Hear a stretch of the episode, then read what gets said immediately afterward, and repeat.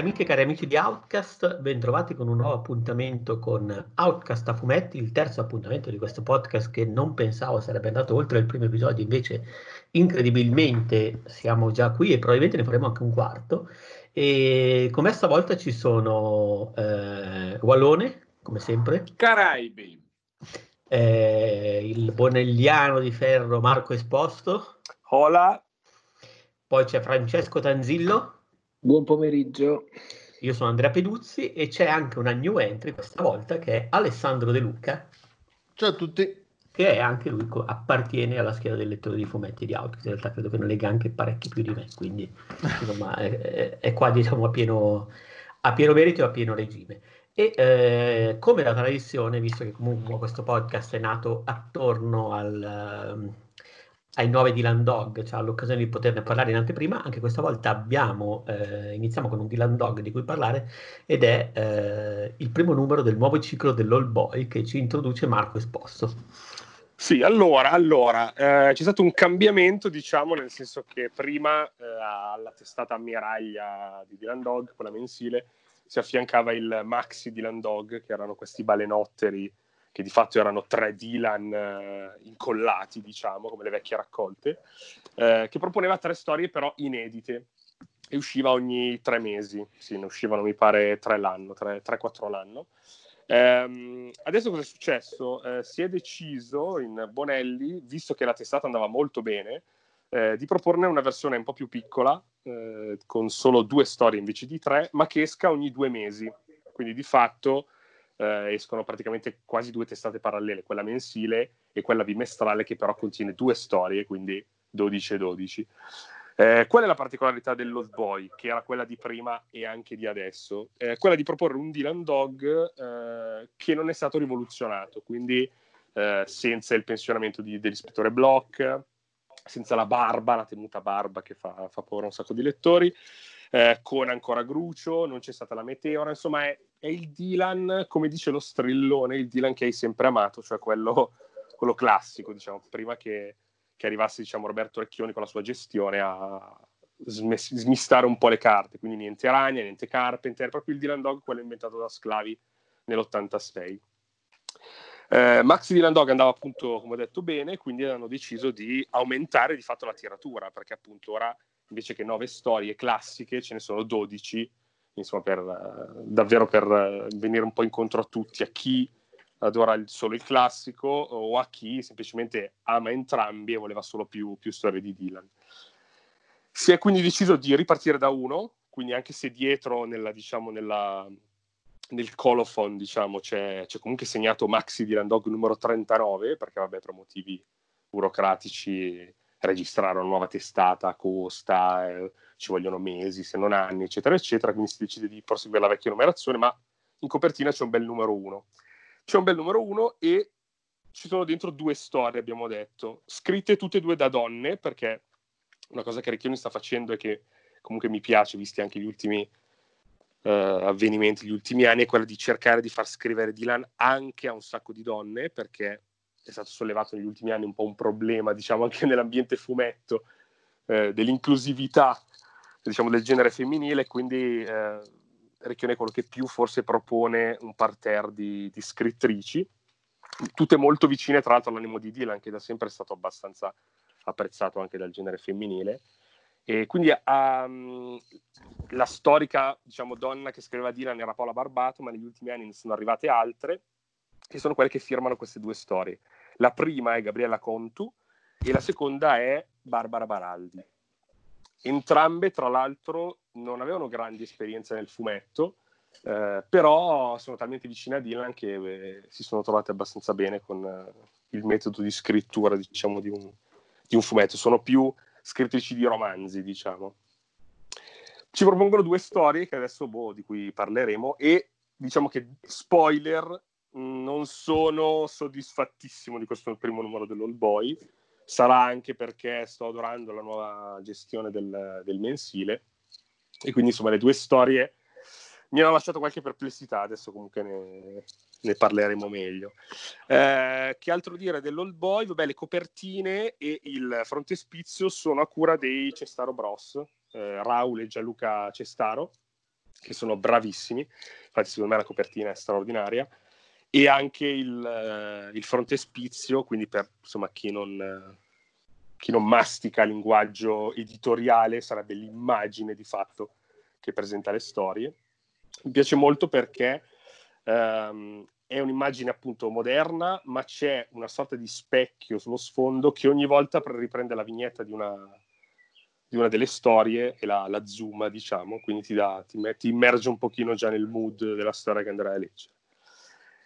Ultima cosa è il fatto che la testata viene curata da Roberto Recchioni, ma come supervisore, perché in realtà la cura editoriale massiccia, che poi arriverà anche a selezionare le storie, che adesso sono ancora storie selezionate da Recchioni, è affidata a Franco Busatta, che è uno storico curatore, figura gigante dentro la Bonelli, eh, che comunque ha sempre curato e aiutato Roberto anche, anche con Dylan Dog, e quindi probabilmente poi avrà un po' più di libertà andando avanti, immagino perché comunque curare altre 12 storie sia un carico di lavoro abbastanza, abbastanza elevato, col fatto che poi Recchioni scrive anche, e, e, quindi insomma ha deciso magari di aiutarsi un po' nel lavoro con, con, l'aiuto di Franco che è uno storico di Dylan quindi insomma dargli in mano l'Old Boy che è il, la versione più classica del personaggio era la cosa più, più sensata da farsi ok eh, direi che possiamo partire con le storie. La prima si intitola Il migliore dei mondi possibili di Gabriella Contu. Ah i disegni vabbè non l'ho detto sono di Montanare e Grassani anche loro due pilastri della Bonelli e di Dylan che da sempre firmavano il maxi Dylan Dog Boy, quello estivo soprattutto, eh, e che quindi insomma hanno un gusto super classico di disegni e hanno anche svariati anni di, di, di carriera alle spalle perché credo siano, cioè di, di, scri- disegnano Dylan dalle origini, quindi, quindi 30 anni, ma già erano comunque attivi da parecchio tempo, quindi credo che arriviamo quasi tranquillamente ai 40 e passa anni di, di attività. Allora, il migliore dei mondi possibili. Uh, faccio dire qualcosa magari a voi, così intanto... Guarda, io sempre molto volentieri mi approccio direttamente nella fase post dove okay. è possibile parlare apertamente di spoiler, perché okay, okay. c'è una, una sintesi allora, fantastica che all- ti interrompo. allora faccio una, un mini mini riassunto. Il migliore dei mondi possibili parte, cioè parte eh, fa iniziare diciamo, l'avventura dell'Old Boy in un modo un po' strano, perché in effetti lo strillo dice il Dylan che è sempre amato, invece quello che ci racconta il migliore dei mondi possibili è, perlomeno all'apparenza, un futuro distopico dove troviamo un Dylan invecchiato. È una storia che parla di questo mondo dove tutti indossano degli occhiali da sole, un po' alla Essi vivono, cioè il contrario diciamo, di, degli, di Essi vivono dove, di Carpenter, dove lì in realtà indossando degli occhiali riuscivi a vedere com'era il mondo davvero. Qui diciamo tutti sono obbligati a metterli per vedere un mondo che in realtà non esiste.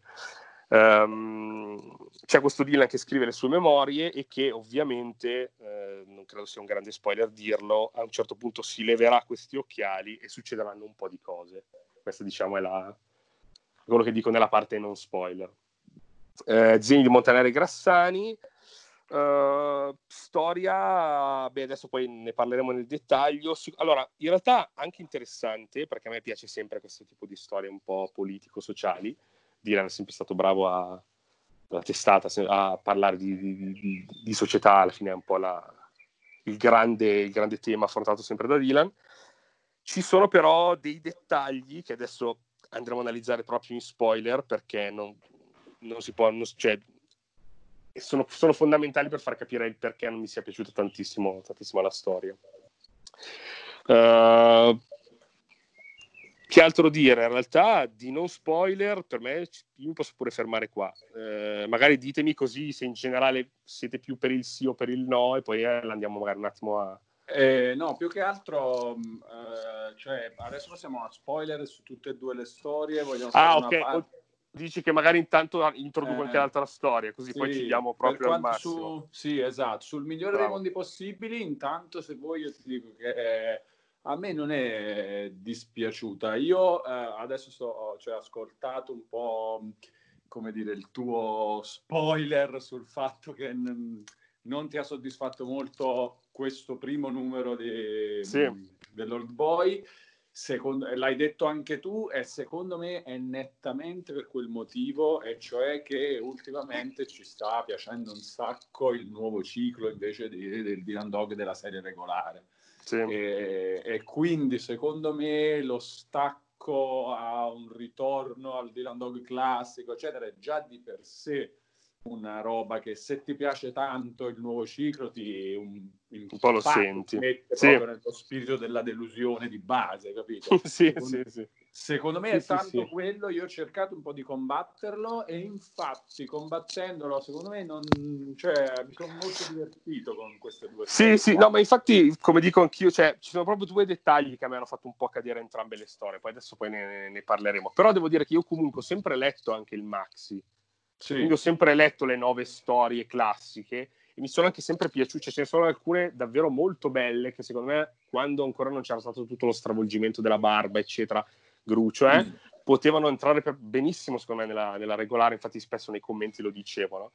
Ehm, quindi, secondo me, sì, sicuramente c'è la, il fatto di che mi stia piacendo molto questo nuovo, nuovo, nuovo corso, diciamo, quello post-meteora, sì, che sì, una sorta nuovo, di nuovo corso ancora eh, e che mh, però non è totalmente quello. Secondo me c'è anche proprio qualche, qualcosina che non va, ma adesso ne, ne parlo. Sono proprio due dettagli, due dettagli su cui però secondo me su en- entrambi si regge la storia su questi, su questi dettagli. Allora dico due parole ecco, per esempio, uh, sì. volevo dire soltanto due parole, anche okay. non sì, sono sì, stato un uh, grandissimo fan del Maxi, nel senso che io a un certo punto, quando hanno fatto tutta l'edizione nuova con la prima titolazione Old Boy, ho iniziato a prenderlo con frequenza, però mo ci vuole lo prendevo, lo accumulavo in maniera seriale e poi era quello che mi portavo in giro quando eh, tipo sì. andavo al mare prima del Kindle. Walone sì, perché il Kindle è sempre nella borsa del mare, so che sei pensiero a queste cose. Era, tipo, era, era, l'acquisto perfetto, tipo la lettura in aereo, questi fatti così che tu stai là e c'è, c'è abbastanza una buona cosa di sicurezza. Ne ho sì, letti sì. qualcuno parecchio in, durante questo lockdown perché a un certo punto la roba scarseggiava in casa. Sì. E, e quindi a un certo punto però c'è avuto il blocco, penso al secondo, terzo, mi lasciava un po' con un gusto di inconsistenza. Riconoscevo qualcuno veramente molto buono, tipo ricordo qualcuno scritto da Michele Monteleone, da Antonio Gualtieri, sì. eh, di, alcuni disegnati da Riccardo Torti e sì. mi piacevano anche abbastanza.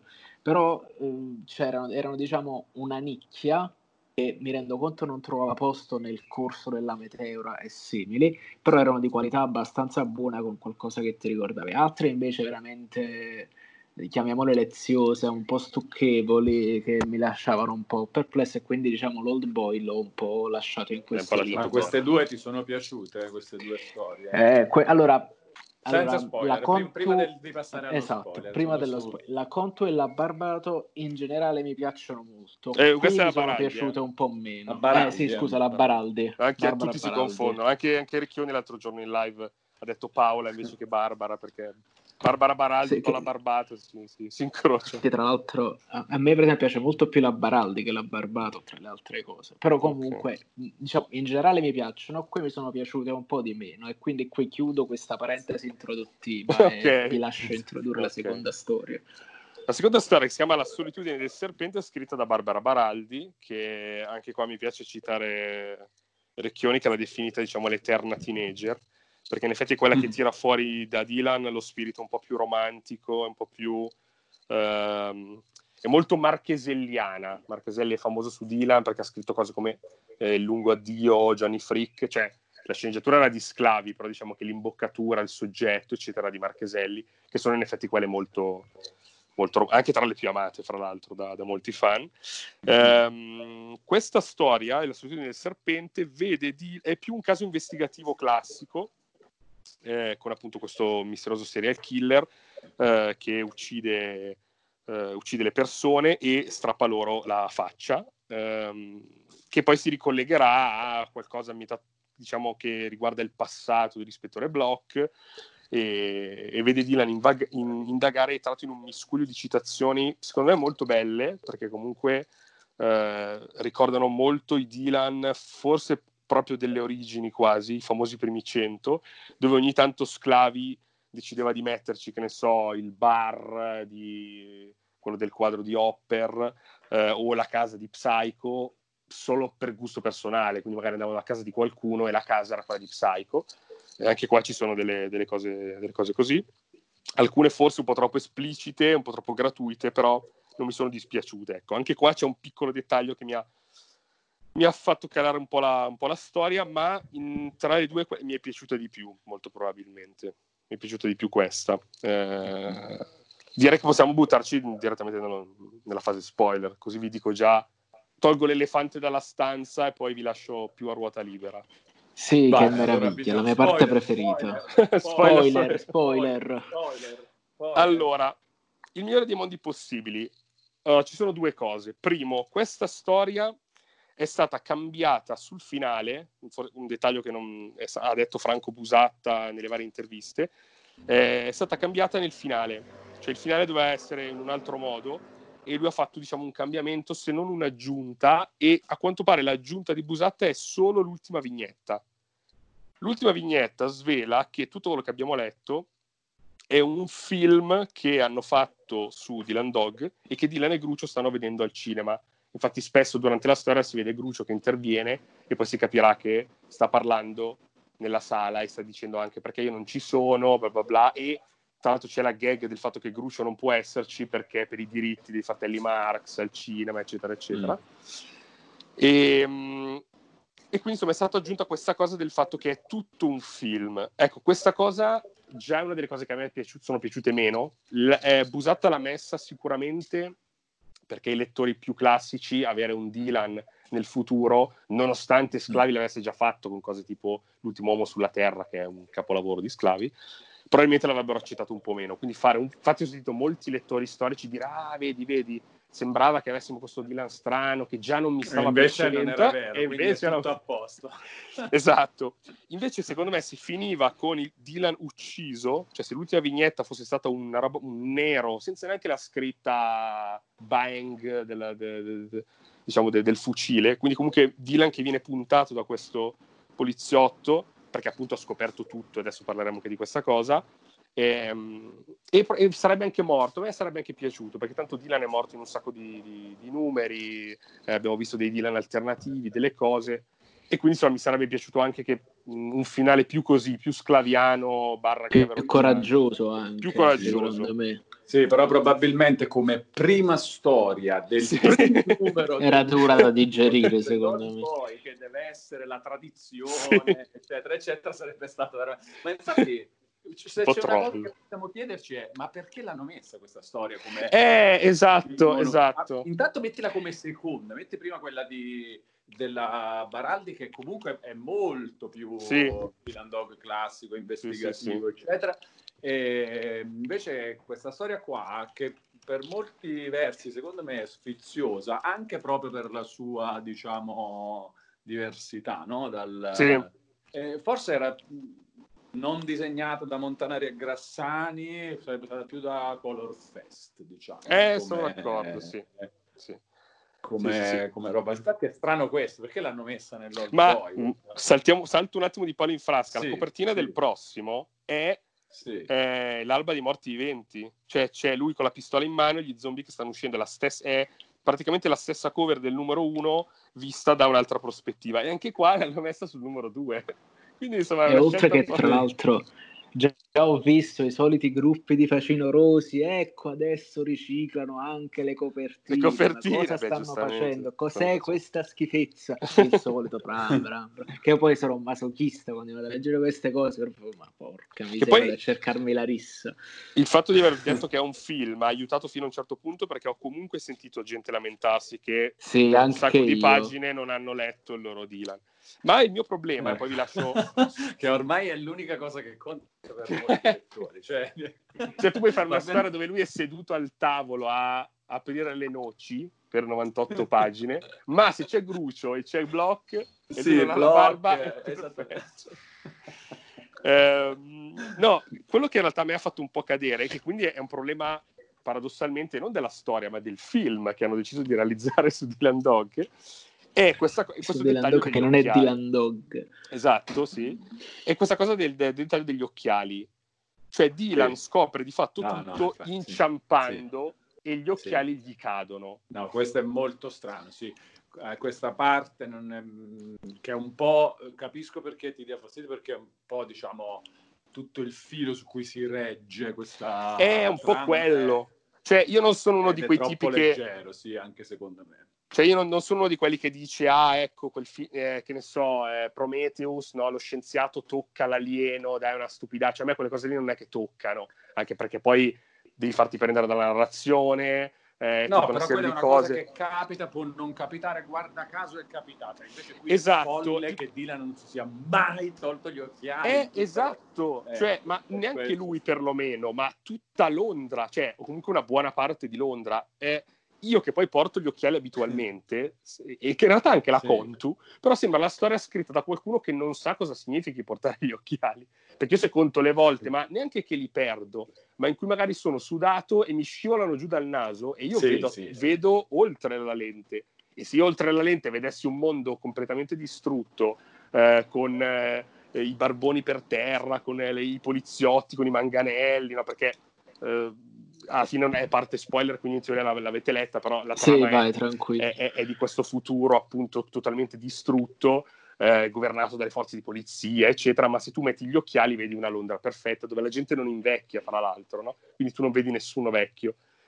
Dylan per, inciampa, perde gli occhiali e vede questo mondo un po' così. Allora, da una parte sicuramente può essere anche un modo di raccontare anche fiabesco, cioè diciamo dare alla sì, storia un mood un po' simbolico. Il lettore deve anche un po' accettare per sì. farsi raccontare la cosa, però qui effettivamente è un po' forzato, un po' esagerato. Un po' tirata per i capelli. Sì. Eh sì, cioè, capisco il simbolismo, però appunto calato anche poi nel contesto di Dylan, che ha sempre usato il simbolismo più per magari per immagini no? che per uh, proprio svolgimento della trama, diciamo, no?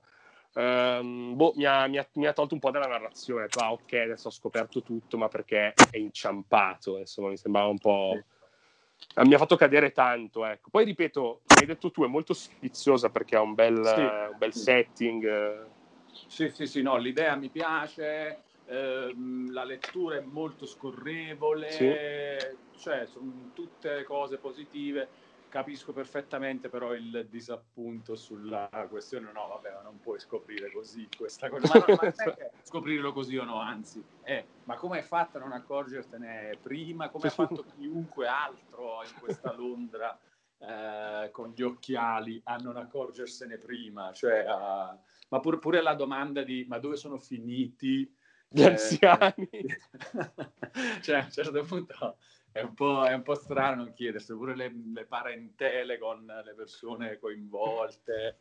È un sì, po', cioè Dylan a un certo punto dice, ma aspetta, molto, io è un, po che, ah. è un po' che non vedo gli anziani, dice letteralmente. Sì. Fa adesso esco, faccio una passeggiata e devo contare almeno un tot di anziani, così. Che non te ne sei accorto fino adesso. E eh, quindi in mente tipo quelle cose al 1984 che ti drogano l'acqua di nascosto, sai? Esatto, infatti io, io, speravo in qualche dettaglio. Poi, eh no? sì, sì. Che oppure, oppure, si scop- oppure, che si scoprisce però... che, che, in realtà è in Lombardia dove sono stati decimati esatto. dalla, dalla giunta esatto. locale.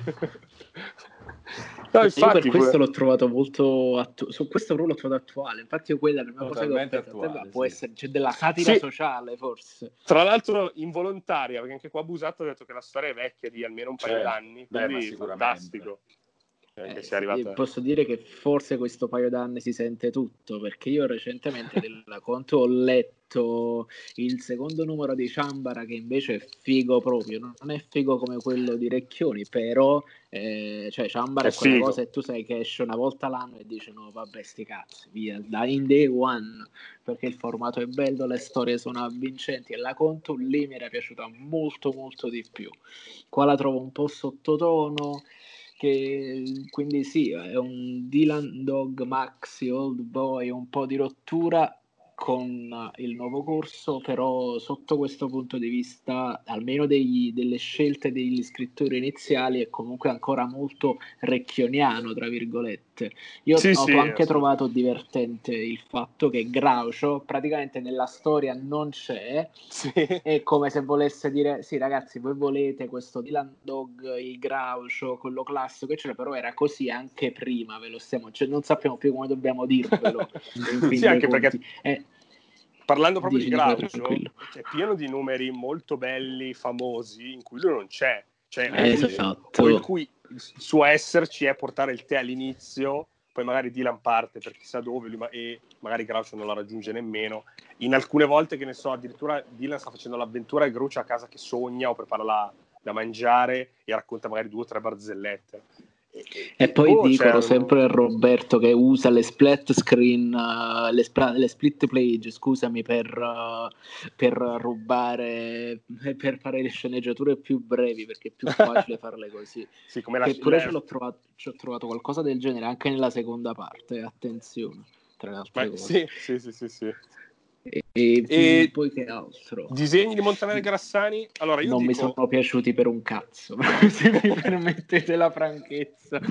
No, no, allora no, io devo dire questo. Loro, esatto, esatto. Okay. Vai, vai. Perché, beh, sì, perché cioè, allora, a me sono, cioè, io per molto tempo ho associato alla loro raffigurazione di Dylan Dog il Dylan Dog iperuranico universale che contiene all'interno tutti i Dylan Dog perché è un Dylan Dog semplice, pulito e netto. Sì. Tipo io da giovane, da giovane, quando leggevo la prima volta Dylan Dog, adoravo quel famoso, il primo numero diviso in due parti, La Dama del Castello Nero, questi fatti così. Fantastico, l'ho, letto, l'ho riletto me. proprio recentemente. Ecco, che era bello, e l'hanno, l'hanno mandato in edicola con la collana, quella lì dei due volumi, che a me okay. piaceva tantissimo, e, e lì è disegnato una montanaria ingresso e praticamente era bellissimo. Mo però non, no, non, sono il tipo che vuole fare la, la chioccia, la chioccia o la chiosa sulla, sull'anatomia, però qua veramente è buttatissimo e i fondali sono terribili. Cioè, ma manco una questione di prospettiva sbagliata. Mi sembra veramente un disegno che è puerile in alcune cose. Sugli esterni è terribile. Se ti metti a guardare gli interni per bene, pure dicono: Ma porca miseria, cosa sto leggendo? Eh, si, diciamo, si sente un po' il peso uh, degli anni, secondo me, sul sì. disegno di Montanaro Ingressare. Diciamo che, che, di base mi piacciono. Eh? Sì, sì, sì, si sente che appunto nel Castello della Paura avevano 50 anni più o eh. meno e adesso ne hanno 80, diciamo, quindi... Eh, quindi diciamo che largo ai giovani. addirittura di più forse, perché mi sa che Grassani ha superato gli 80, invece eh, Montanari è più, più, giovane, che è quello che, che poi rifinisce la mano. Eh, però sì, diciamo che un, un, po si, un, po', un, po', questa cosa si sente. No, infatti sono d'accordo. Eh, non, diciamo che non mi, hanno, non mi sono dispiaciuti così tanto, diciamo come a te, Ehm, mi, io adoro di loro a volte il manierismo con cui riempiono in effetti un po' le, le vignette. Certo, come dici tu, alcune volte ci sono degli interni davvero tagliati col coltello e Caspita. Eh, delle prospettive diciamo proprio cor- fatte col righello tra virgolette eh, apprezzo sicuramente l'impegno che ci mettono anche un po' nel, nella rappresentazione delle cioè sono quelli che più Um, quando vedi un posto lo disegnano sempre uguale, cioè la casa mm-hmm, di Milan, sì. loro sono quelli che la conoscono meglio, hanno a casa le mappe, cioè lavorano proprio tra virgolette alla vecchia maniera, no? cioè loro gli hanno detto la mappa di, della casa di Dylan è questa, e loro la fanno sempre uguale, il poster, il Rocky Horror Picture Show, eh, le, se nel portapenne ci sono tre penne, loro da 30 anni disegnano tre penne, no? cioè sono proprio dei, dei mostri su questa cosa e è chiaro che infatti vengano scelti anche per l'Old Boy, perché ovviamente il, il lettore classico mm. ci trova proprio quel Dylan lì. Quanti anni, quanti anni, hanno, scusami? È un bel po'. Eh. Io adesso faccio una veloce, veloce, ricerca, ma comunque credo stiamo, stiamo dalle parti tra i 70 e gli 80. Eh, sì, sì, sono più, i disegnatori più anziani, sicuramente Io in devo ammettere che sono Forse Ticci. Sono sempre stati Ticci. anche tra quelli che, prefer- che, che, non ho mai veramente apprezzato, anche quando negli anni, anche negli anni 90. Eh. Sì, sì, sì, no, ma infatti sono sempre stati divisivi eh, in realtà perché Sì, c'erano un sacco che... di lettori di Dylan che proprio dicevano no, i disegni di Montanari e Grassani non ci piacciono, non è... ma anche perché erano contrastavano con un sacco di altre però questa cosa è strana perché loro erano il Dylan Dog normale, diciamo. Esatto. Ma erano gli unici, erano gli unici, mentre tutti gli altri, eh, Roy, Stano, eh, Casertano, eccetera, davano le loro interpretazioni di Dylan. Però scusate, allora anche Montanari e Grassani, no? sì. cioè... Ma perché Montanari e Grassani avevano, avevano e hanno uno stile da Uh, non so come dire, da, da fumetto italiano. Uh, sì, sì, sì molto classico. Sì. Ma sono, no, quasi sì. Bonelli, sono quasi Bonelli di paradossalmente. Eh, esatto, sì, sì, quasi. Ah, no, comunque addirittura Bonelli di più che Bonelliani. Montanari, esatto. Montanari ha 84 anni e la mia. E tra l'altro Voglio è quello che io così. nelle Madonna interviste, mia, infatti fantastico. Se cercate le interviste video, c'è sempre lui, perché Grassani alle fiere io non l'ho mai visto, è un po' più schivo. Montanari è sempre a carico a molla. Gli... Ma, esi- ma, esiste Grassani? Sì, sto vedendo una foto che, che non è sempre Montanari che si firma con un doppio stipendio. Sarebbe una roba da Dylan Dog, tra l'altro, fantastica. Grassani, eh, che tanto è di San Giuliano, quindi qua vicino a me, è un fumettista del 46 lui, quindi ne ha 74. Vai a vedere se è davvero lì. È, è il giovane dei due lui. Eh, sì, eh, è il giovane di brutto. Cioè, no, c'è la foto ed è, ed è diverso. Uno avere 10 anni di meno era tanto. Tipo quando uno ne aveva 40 e l'altro 30 era molto più giovane. Capito? Sì, sì, esatto. No, comunque li ho incontrati entrambi alla mostra di Dylan Dog per i 25 anni, qualche anno fa, quindi esistono. Oppure esistono sei, tu, sei, tu, sei tu Grassani. Sì, sono io. Infatti c'era uno specchio, io vedevo me e Montanari e pensavo di, di stare parlando. Anche un'altra cosa, molto alla Dylan Dog questa, sottolinea. Sì, sì, esatto, la, la realtà. sì, sì, sì. No, comunque grandi Montanari e Grassani. Giustamente io non mi ero reso conto che potevano essere arrivati a 74 e 84, 84 anni.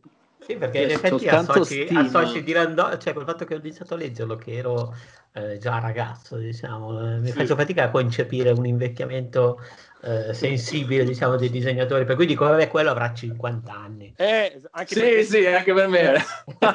cioè, invece per un po' ce li ho io 50 anni, quindi...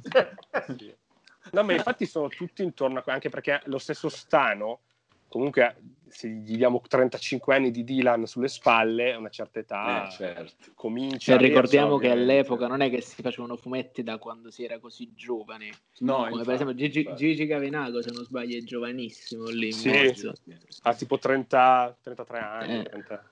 No, ma Quindi... lo stesso Sclavi, Sclavi ha inventato Dylan Dog, è diventato di successo che aveva 40 anni tondi, quindi figuriamoci. Cioè adesso ci sta la moda che questi giovani rampanti devono prendere e mangiarsi tutto. Cioè, cioè, siamo, c'è una generazione in mezzo che diventerà troppo vecchia, troppo in fretta.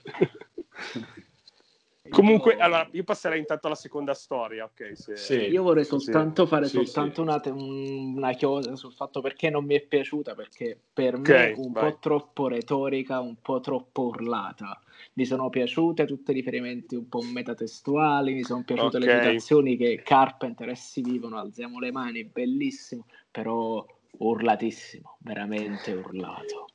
Sì, diciamo che il Peduzzi, il Peduzzi, che è in me qui è uscito dicendo oh, a me piace quella società lì, io li metterei gli occhiali, cazzo, ma, ma, meglio che non Io, io mi sono fermato cazzo. prima, io stavo per fare un intervento prima, mi sono fermato e ho detto ma io una volta che vedo eh me li rimetto subito. cioè, voglio dire, va benissimo. Senso, sì, sì. Vedi, vedi, anche, sì, anche a me è uscito un po', un po di Peduzzi. Eh, ma ragazzi, ma io a volte giro senza occhiali anche per vedere meno definito e meno fastidio, magari la gente è più bella. ma per pensa addirittura nei miei anni di università una cosa cattivissima facevo io, metà del mio corso io non conoscevo i nomi detto, ma come? Mia sorella mi fa ma come? Ma quello là che stava dietro quel banco? No Ilaria io le persone brutte non me le ricordo. È una cosa cattivissima lo so però è fondamentale. Vabbè, abbiamo già due pronti per la società della, dipinta da sì, sì, esattamente, esattamente. Ok, passiamo alla solitudine del serpente. Eh, solitudine del sì. serpente, qui calo subito l'asso anche qua del, diciamo, di cosa non mi è piaciuto troppo. È una cosa un po' più sottile questa e mh, mm, diciamo che magari può essere più debole. Um, Anche qua c'è il serial killer che toglie delle le facce alle persone, eh, poi si scoprirà che eh, di fatto lui eh, è un, un, essere che di volta in volta eh, cambia identità, cioè cambia pelle letteralmente come un serpente. Eh, quando esce dalla sua vecchia pelle è un'altra persona e le persone care a lui non lo, non lo riconoscono. Eh, non viene data una spiegazione di questa cosa ed è una cosa che mi piace perché io adoro quando l'horror non spiega troppo. Semplicemente c'è questa persona che perde la pelle e, e la, come si dice, la, eh, ottiene delle nuove identità, anche qua abbastanza simbolica no? come cosa.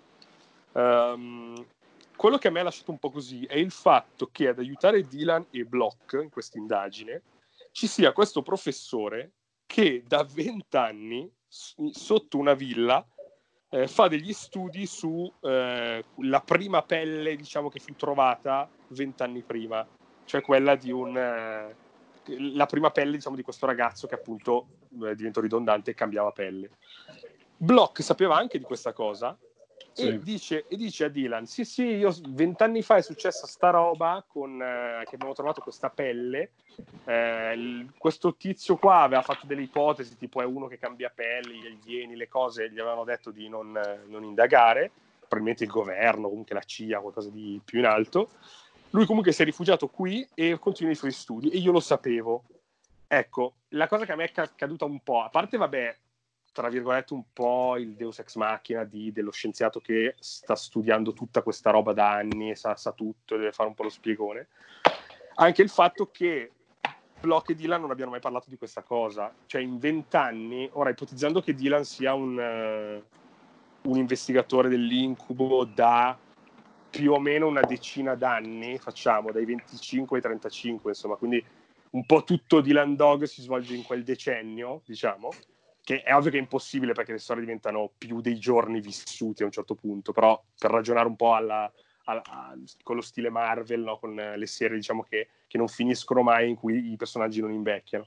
In questi comunque circa dieci anni in cui Dylan fa l'investigatore dell'incubo e Block ha collaborato con lui svariate volte, e con tutte le cose assurde e strane che sono capitate, tirare un po' fuori la roba del lui da vent'anni lì e mai in questi vent'anni, in alt- altre volte, Block ha detto, ah ma forse questa cosa potrebbe ricollegarsi a quel fatto strano di vent'anni fa. Vabbè sì, è un po' strano di base, eh, tirare eh, fuori sì. una cosa così particolare che esiste da vent'anni e Block la sapeva, un po' quando eh, Kenshiro mm, camminando a caso nel deserto della cosa e dice ma come? Non sai che Toki è nella prigione di Kassam ma nella puntata scorsa non se ne è mai parlato. Cioè, dice, perché adesso tutto il mondo sa, sa che Toki è là. Esatto. ecco anche questo particolare che è, è meno ehm, come si dice è meno pesante tra virgolette secondo me che l'altro quello dell'inciampo però insomma è un po' la classica cosa del appunto ah sì sì sì no ma questa cosa qua è una roba successa vent'anni fa non abbiamo mai parlato di anche se mai parlato di sì. Sì, a me ha dato meno fastidio della questione occhiali questo e, e... quindi anche quello mi ha un po', mi ha un po bloccato sì. però ripeto è più una roba di gusto personale quasi eh, il resto poi della storia mi è piaciuto mi sono piaciute tanto le citazioni c'è un sacco di Twin Peaks c'è Dario Argento con Profondo Rosso con il tavolo con i, mm-hmm. gli oggetti posati sopra c'è Io ho addirittura Hotel. riconosciuto un bellissimo Almost Blue di Carlo Lucarelli, che, e cioè il killer del, che si chiamava l'iguana e praticamente ogni volta che cedeva qualcuno le impersonava la vittima. Ovviamente non gli, non gli toglieva la faccia okay. Lecter, però ne prendeva sì, esattamente sì, sì, la cosa. Tra l'altro, libricino carinissimo, un film di Alex Infascelli del 2000 che non era nessuno, molto, molto rave, molto così di quel periodo là, bellissimo. Diciamo, in Italia facciamo anche film di genere, sì, li facciamo. Poi, cioè, allora io penso che a livello di sceneggiatura in alcuni, allora, in alcuni punti si è sceneggiato meglio, però in certi altri mi cadono un po' le braccia. Tipo, sono molto d'accordo, tutta... voglio dire se sono gli stessi punti. su tutta sì, la sequenza anch'io, finale, eh. su tutta la sequenza finale, tu di- cioè, ci sono un ripetersi di Deus ex machina, uno in fila mm. all'altro, negli stacchi di montaggio. Sì, un po' troppo, troppe spieghe cap- in generale. Sì. Esatto. Sì. E io a un certo punto non, cap- cioè, non, capisco se è un limite della sceneggiatura o di come è resa sulla carta, perché magari un altro disegnatore avrebbe fatto un po' di fondo all'empio, mi avrebbe fatto vedere qualcosa che usciva da un'altra parte e non me l'avrebbe tirato così in faccia così all'improvviso. Sì, e là mi ha fatto vacillare. Però la coltellata presa dal tizio, ad esempio. Che, che, non è uscito da nessuna parte all'improvviso, così che fa molto, sì. molto, molto, molto memoria dell'invisibile. Però in memoria sì, dell'invisibile aveva un contesto testo sì, che, esatto. me lo faceva, che me lo dava come credibile. Qua invece mi, mi lascio un poco, cioè, è un maccosa qui. Poi, sì, sì, sì, in, in, linea di, in linea generale mi è piaciuto di più rispetto alla prima storia perché a me un po' quella cosa all'X-Files piace, piace. mi piace soprattutto nel, nel Dylan di, tra virgolettissime pesce, quello là senza impegno sociale eccetera quando fa il thriller, il thrillerone sì. mi piace tantissimo. E a me Barbara Baraldi, cioè, le voglio proprio bene perché ci penso che ci ha dato uno dei migliori Dylan Dog degli ultimi anni quando ha fatto la storia del, di Dylan giovane sì, che fa per la strada. È bellissima, è bellissima come è scritta, è bellissima come è disegnata e c'è una colonna sonora fatta nella playlist a parte che è stupenda. sì, è. E, e, e, volendo in quel fumetto ci trovo anche molte radici di quello che è il Dylan del corso 666 attuale anche con la storia del disco in vinile dello spe- del, del, magazine, volendo, si ricollega sì. molto alla figura di quel Dylan Dog lì e a me piace veramente tanto. Quindi, però per il resto ci sono tutti quei topoi un po' pesanti, ci sono un sacco di scene Io sto aggiunte sfogliando, mi suonano quando trovano la, la, la, ragazza appesa sotto il ponte, anche lì forse wow, è, un problema, caspita. è un problema della resa di, di Montanare sì, Grassani. Perché la prima per scena esempio è sceneggiata bene. E anche sì, la prima sangue... scena sta... Esatto, esatto. Poi, poi, c'è questa inquadratura lontana dove lui dice come avete fatto a non vederla? E tu ti chiedi, in effetti, me lo sto chiedendo un po' anch'io adesso perché proprio come dimensioni, sì. no? come, come, distanze. È strano e... anche che Dylan pensi subito a quello, non tipo, oh c'è anche questa cosa qui, qui sopra da, da notare, però so come avete fatto a non vederla. sì. È un po' strano come tipo di... Cioè la prima cosa è mi incazzo con uh, il vostro lavoro perché non l'avete vista. Eh, e poi anche più importante dice anche una ragazza appesa e e poi secondo me eh, detto simpaticamente c'è forse la vignetta più brutta di tutto Dylan Dog mai fatta cioè Jenkins che chiede vengo anch'io, non gli dicono no, tu no. no. tu no, mamma mia. Guarda, invio, ti invio lo screen di quello che, perché stavolta ho fatto il bravo, non come volta scorsa che ho parlato per due ore a caso, ho preso gli appunti mentre leggevo. ah, infatti ecco perché hai aperto l'astuccio. No, l'astuccio è la cosa, poi Nella... sto, sto, sto disegnando nel frattempo. Okay. Aspetta, ecco qua la cosa boomer alla Iannacci, testuali parole. No, a me sì, questa, questo... non ha, questa, non ha, dato fastidio. Allora, a me eh, la storia... Perché sei un po' boomer, Walone, dai, diciamo la cosa come sta. Hai ragione, hai ragione. magari è proprio per quello. Ma a me la storia piace. Eh, secondo me, allora, visto che prima parlavamo anche dei disegni di Montanari e Grassani, eccetera, qui sono anche molto meglio perché sono sì, sono d'accordo. Sì, sono d'accordo. Eh, sono, cioè, tutta la spe- racconto investigativo di Dylan Dog con Block, classica collaborazione di sempre, eccetera. Eh, ci sta Montanari, ci sta il disegno di Montanari e Grassani, secondo me. E, e ci sono dei pezzi di sceneggiatura fighissimi proprio, proprio fighissimi. Sì. Il primo omicidio. Wow, bellissimo. È, è bellissimo, bellissimo, veramente. Caspita. Con Block che si allontana mentre là succedono le cose, ti dà la sensazione, ha sentito un rumore, forse ha capito, no. Mamma mia, quello funziona proprio. Sì, sì. 8-10 sì. fantastiche. Sì. E, ma... Ehm, e, un altro molto bello è molto Dylan classico, ma in senso ultra positivo, è l'omicidio della tizia sul pianerottolo, vis- non visto sì. dal punto di vista dei vicini di casa che sì. se ne fregano. Quello è totalmente sclavi da... 1980. Sì. Caspita, caspita, sì, sì. Ed è molto molto bello anche quello. Eh, peccato, come dicevo, per mh, il fatto del, delle troppe spiegazioni a un certo punto. Mh, proprio parlate e basta alla il finale io cioè, questo sai parte finale proprio adesso vi dobbiamo spiegare un po' di cose e, e le mettiamo insieme così questa parte mi, mi dispiace io questo il, l'avrei veramente preferito No, vai, vai, prego, scusa. No, no, il Groucho più fastidioso di sempre con una serie di battute pessime, pessime che a un certo punto, con anche dell'autoironia su questa cosa, a un certo punto, con eh, Dylan che a un certo punto glielo dice, ma questa è una battuta proprio pessima perché non, non stai tanto bene, eccetera. E, ehm, veramente il Groucho più, cioè qua c'è la parte più Ehm, perché Groucho è a volte geniale, a volte effettivamente un fastidio e dai personaggi, dagli sceneggiatori, da tutti viene sempre sottolineata spesso la parte, sottolineata spesso la parte del fastidio che arreca con, con, le sue cose. Qui è proprio il trionfo di questa parte qui di Groucho. C'è una serie di battute veramente che dici no, no, no, basta, ba- funziona benissimo da questo punto di vista. Cioè questo lato del personaggio qui emerge in modo fantastico. Sì, e, sì, e, sì. No, insomma, sì, questo a me dispiace fondamentalmente per gli spiegoni. Poi per il resto ci sono veramente degli, dei passaggi di sceneggiatura bellissimi in questa storia qua. Io l'avrei sì, preferito 30 pagine in meno. meglio. Mm dicevo, 30 pagine in meno su un color fest con una cosa un po' più sperimentale dal punto di vista della grafica e mi rifaceva esattamente quell'effetto Alex Infascelli negli anni 2000 del film uh, tratto dal libro di Lucarelli. È usciva una roba secondo me bomba di, di pregio. Esatto. Alla fine stiamo dicendo in generale aboliamo l'old boy appena nato. appena Mettiamo nato, queste cose fighissime. Facciamo più color fest.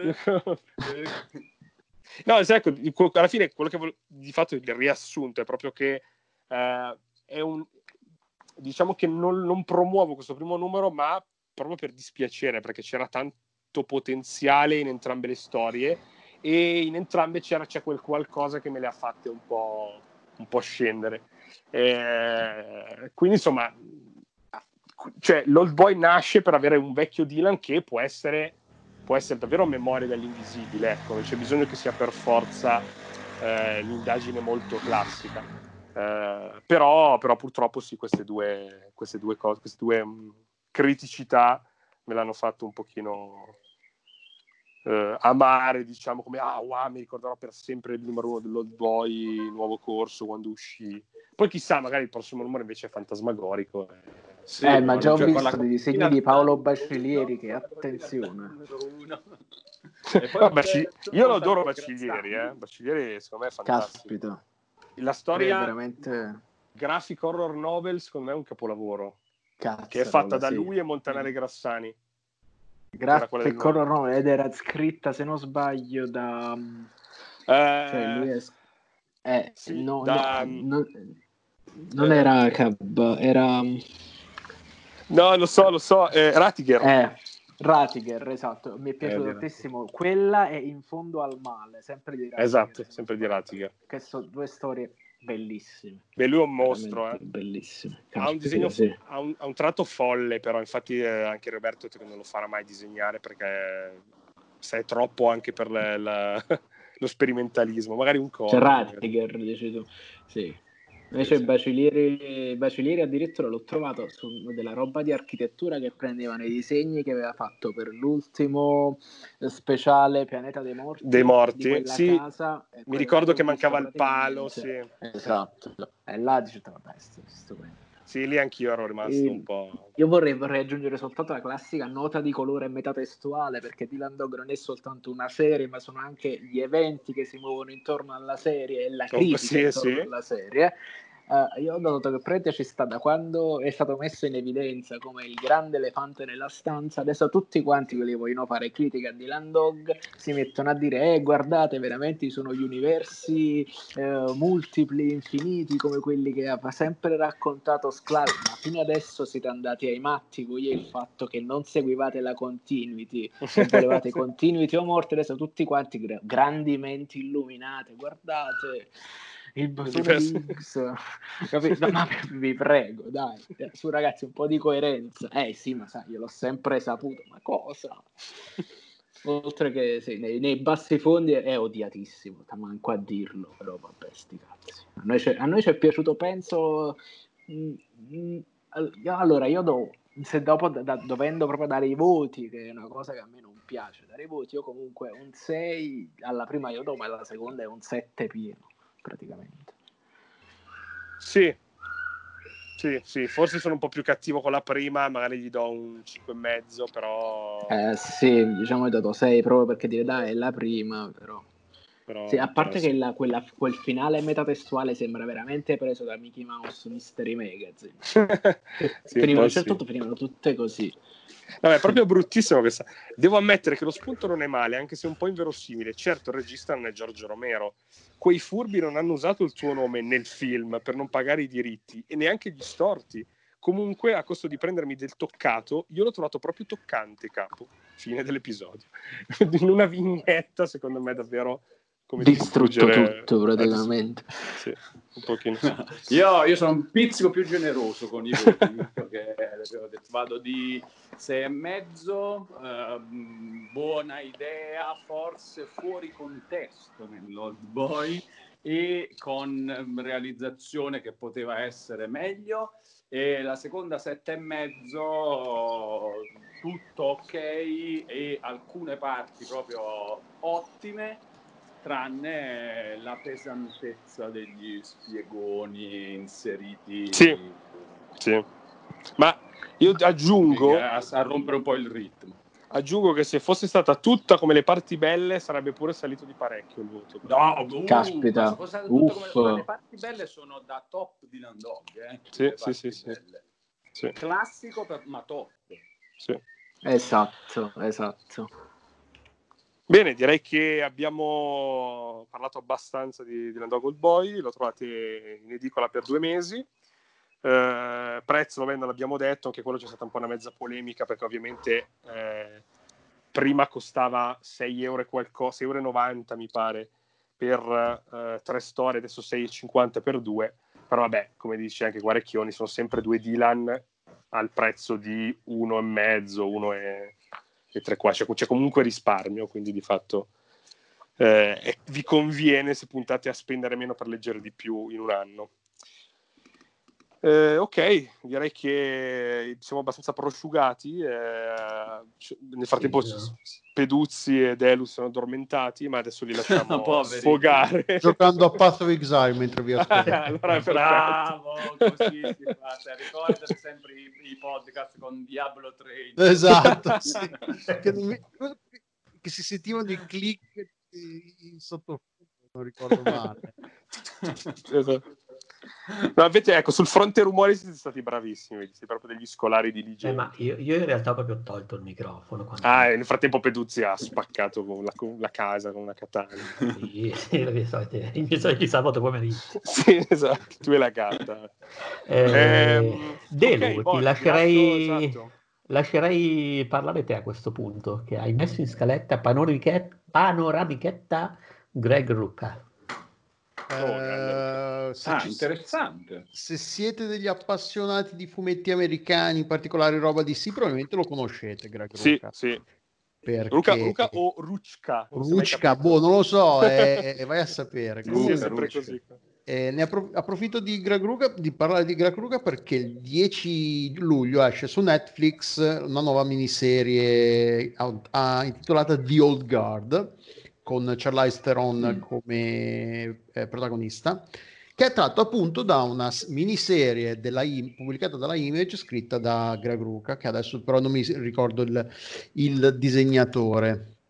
eh, che è molto bella tra l'altro, è molto molto bella, è la, la storia di questo gruppo di immortali eh, che non sono nati tutti nello stesso momento. La cosa particolare non è una roba alla Highlander e tra l'altro non c'è questa cosa che ne rimarrà soltanto uno, si combattono l'altro per ammazzarsi, no, sono questi immortali che nascono e quando si attivano, perché non lo sanno tutti nel momento in cui eh, nascono, che sono immortali, quando si attivano praticamente si comunicano, eh, gli altri la, sognano il nuovo immortale, quindi e si cercano a vicenda perché sanno benissimo per esperienza, perché eh, tutti gli anni che hanno passato in vita, che comunque è un problema essere immortali nella società moderna, ma lo è sempre stato anche in passato, quindi, eh, quindi sì, sì per, per, vivere insieme e, e boh, tirare avanti in qualche modo e il personaggio interpretato da Charlize Theron mi sembra che si chiami Alex è la più vecchia degli immortali ha tipo 1500 anni no addirittura ha, ha, eh, forse vivi, ha incominciato a vivere tipo nell'antica Grecia, quindi pre eh, avanti Cristo. Quindi tutti gli altri invece sono più o meno giovani. C'è sempre questa cosa, eh, sì, è il ragazzino, ha tipo sette, solo 700 anni, una okay, roba del sì. genere. Sì. Comunque, e... eh, ti interrompo per dirti solo che ho letto, è Leandro Fernandez il disegnatore. Ah, ecco sì.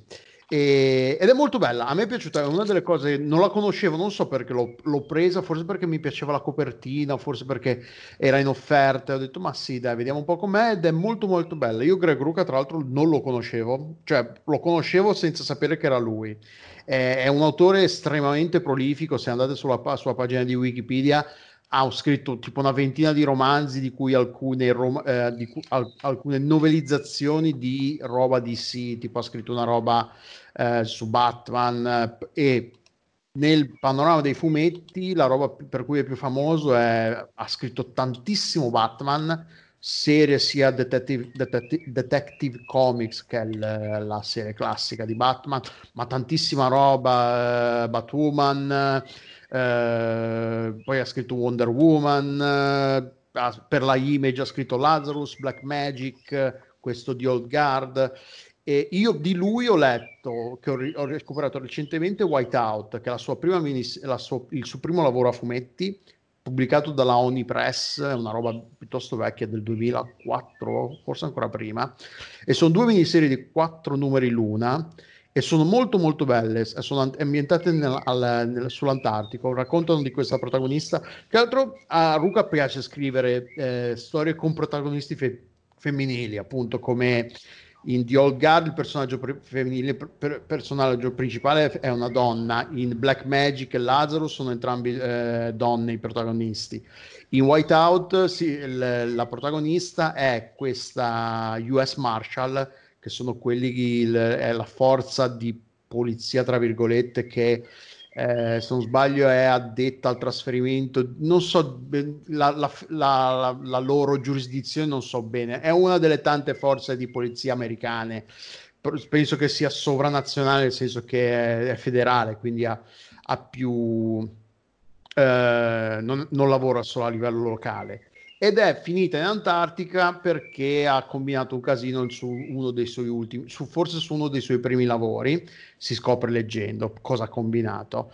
E, eh, ed è una, una, roba poliziesca, ri, ricollegandovi al, disco, al, vostro discorso su Dylan Dog, è una roba abbastanza poliziesca, fosse una roba TV probabilmente sarebbe una roba un po' procedurale, il, il, uh, l'omicidio, comunque il caso della puntata le miniserie sono un, un, due casi eh, che vengono appunto affrontati e risolti da questa, tiz- da questa protagonista. Anche, e come primo lavoro, da, tra l'altro è una roba in bia- solo in bianco e nero, che si adatta molto bene al fatto che essendo ambientata in Antartica, tutto bianco, tutto è freddo, c'è neve ovunque, una cosa e l'altra, e parla molto bene anche del... non è, eh, non è ambientata sul, eh, sull'Antartico solo per il gusto perché non sapevano dove ambientarlo e gli piaceva. È integrato bene il rapporto col freddo, come devi adattare il tuo stile di vita all'Antartico, cosa è il whiteout, ti spiega quanto è importante la visione, quanto ci metti a morire di freddo se perdi un, un guanto, queste cose qui. Eh... Ed è bello, è piaciuto però la cosa più bella, e questa è la cosa più bella che ho letto di Ruka è il, la miniserie di Gotham Central. Ok, sì. Stavo per, dirti, stavo per dire, infatti, che era È un capolavorone, è una roba assurda. È praticamente il, uh, ambientato a Gotham, la città di dove, dove opera Batman, e parla del uh, distretto di polizia di Gotham City, in particolare dello Special... Uh, Great Special Crimes, eh, non mi ricordo come si chiama l'unità, che la, l'unità della polizia che è ad, eh, addetta al, a trattare i casi dei supervillains, quindi Joker, eh, Mr. Freeze, eh, il cappellaio matto e compagnia bella. Ed è il rapporto che la polizia ha, ha con Batman. Si, viene, racco- viene raccontata come, per esempio, il uh, bat segnale sul tetto della, della, centrale di polizia debba essere a, a, attivata da una civile, dalla segretaria, che adesso mi sfugge il nome, di cui mi sfugge il nome, perché ufficialmente la polizia non ha mai riconosciuto il ruolo di Batman nella risoluzione dei vari casi. Quindi se lo attiva una civile, loro hanno quello che in inglese chiamano la plausible deniability, eh, ma non l'abbiamo chiamato noi. Eh. Esatto, esatto. È una cosa... E racconta come di questi, ogni, sono vari casi, sono, sono una quarantina di numeri se non sbaglio, e ci sono sì. 4-5, forse, no, forse anche di più, 4-5 archi, archi narrativi eh, che chiudono. Sì, sono 40. Sono 40 numeri, esatto, mm-hmm. sì, sono 6 o 6. E vedo anche un grande Ed Brubaker alle, alla scrittura. Sì, sì, sì, sì, sì. Infatti a gamba sì, tesa vi, vi, dico che, eh, poi ti lascio finire Delu, che l'altra volta abbiamo parlato di DC, eh, in, nell'episodio Fantasma che trovate in forma scritta su, su Outcast, eh, e mh, mm, tra gli omnibus che Panini pubblicherà c'è proprio quello di Gotham Central, dovrebbe arrivare entro fine anno. Sì, ah Quindi... no, prendetelo assolutamente. Se non, avete sì. voglia, se non avete, non potete leggere in inglese perché non lo sapete abbastanza bene, non ve la sentite di affrontare 40 numeri di roba in inglese è assolutamente da prendere, è meraviglioso. Tra l'altro è, è, è, è proprio triste, è, tragico, è drammatico, perché non è, non, è una situazione in cui la polizia non può vincere, perché non, ci sono tutti questi casi che sanno benissimo, in, in, cui sanno benissimo che hanno bisogno di Batman per, per risolvere il caso, comunque per per comunque, se non risolvere il caso, quantomeno perché, per non farlo finire in un disastro. Sì. Però si rendono conto che nel momento in cui si eh, affidano a Bat- Batman, dichiarano sconfitta, si dichiarano sconfitti e quindi per, dal punto di vista di un, di un poliziotto, di un, di un professionista, ma anche in un qualsiasi ruolo che non sia la polizia, nel momento in cui sai che benissimo che il tuo lavoro non non potrai mai farlo senza la, l'aiuto di, un, di, una, di, una, fonte esterna, di, di un supporto esterno, sai, ti, è, è, è, demoralizzante e, ed è bellissimo. No, no, è veramente una figata. Tra l'altro, il finale è un, la, la miniserie non si chiude con un non finale senza fare troppi spoiler, perché poi il personaggio, in particolare un, un personaggio in particolare che è quello di René Montoya, sì. riappare in 52, che è questa miniserie sempre scritta da, da Greg Ruca in cui eh, diventa parla... question, bellissimo. C'è spoilerone, madonna. Ma nella è prima fa... cosa diventa question. Sì, sì, no, Montoya poi Oltre che oramai... una serie di dieci anni fa. Sì, è comunque roba di dieci anni fa. Sì, non l'abbiamo detto che Gotham Central è una roba abbastanza relativamente vecchia. di Old Guard. Ah, tra l'altro di Old Guard che è in corso, è appena finita la seconda miniserie di, di, su, pubblicata da Image e quella non l'ho ancora letta, ma conto di farla appena ne avrò l'occasione. Ho visto infatti che la prima è del 2017 e questa è del 2020. Esatto, sì, sì. sono favolose tra l'altro. No, no, ma è bellissimo, è bellissimo. Ruka l'ho scoperto da relativamente poco ed è proprio bravo, mi piace, è prolificissimo, quindi se volete andarvi a leggere tutta la sua roba, cioè spendete un capitale. È molto bella, molto bella la sua run su Wonder Woman, combinazione. Esatto, era una delle quelle che, che avrei voluto consigliare anche in casa Marvel, che è un po' più, diciamo, vicino a quello che leggo di solito lui ha scritto benissimo robe come Electra e con la vedova nera per tornare ah, al discorso sì, delle, esatto, sì. delle, donne diciamo eh, cioè proprio... eh, se non sbaglio lui su Ruka l'ha scritto tipo verso l'87 forse possibile o era Busiek che ha fatto quella run bellissima su Wonder Woman con le matite Carlos Paceco è probabile.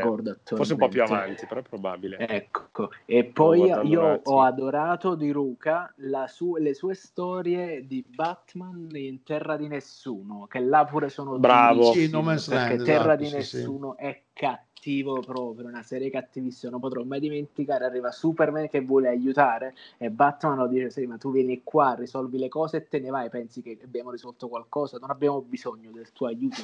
cioè, è una cosa di una crudeltà di una crudeltà sì. incredibile. Ma, ma poi anche Queen and Country, che è quella, se non sbaglio, mi sembra che la, le, la miniserie, quella de, di ambientazione spionistica, ha, ha, scritto una tonnellata di roba, quindi se avete voglia e tempo di stare dietro a recuperare tutto il suo catalogo, ne avete per veramente per, per decenni, sì, no, sì, magari decenni no, ma ne avete per un bel po' di tempo.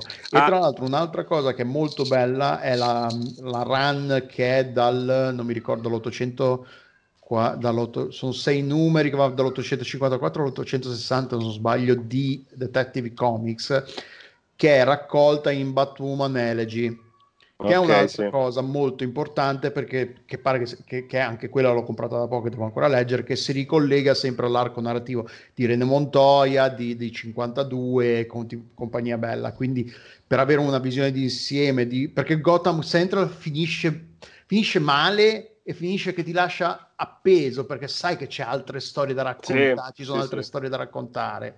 Eh, però no, è bellissimo, lui è molto bravo, è uno degli, atto- de- degli autori che ho scoperto da poco e che preferisco sicuramente. Forse non è... Eh, eh, c'è, gente che forse è più prolifica di lui perché c'è tantissima gente che scrive forse più di lui, però scrive veramente tanto. Eh. Sì, sì, sì, sì, sì, sì, assolutamente. Tra l'altro, ecco, eh, se non avete mai visto eh, il, il, telefilm di Gotham, non credete alla campagna marketing che diceva che era ispirato a Gotham Central, perché ovviamente era solo per venderlo, non era affatto così. Quindi... Ah no, Gotham non lo... tipo un altro che, che scrive tantissimo è Jeff Lemire, o Lima. Sì, sì, eh, sì. sì. Eh, sì no, Gotham io, io ho visto la prima stagione e fina- al finale ho mollato, quindi poi non ho più seguito, ma ne ho sentite di cotte e di crude. Eh, ecco, quello è esattamente la definizione di guilty pleasure, cioè il classico proceduralone dove Batman è praticamente un'annusata e poi si cerca di far entrare tantissime cose senza considerare l'età dei personaggi.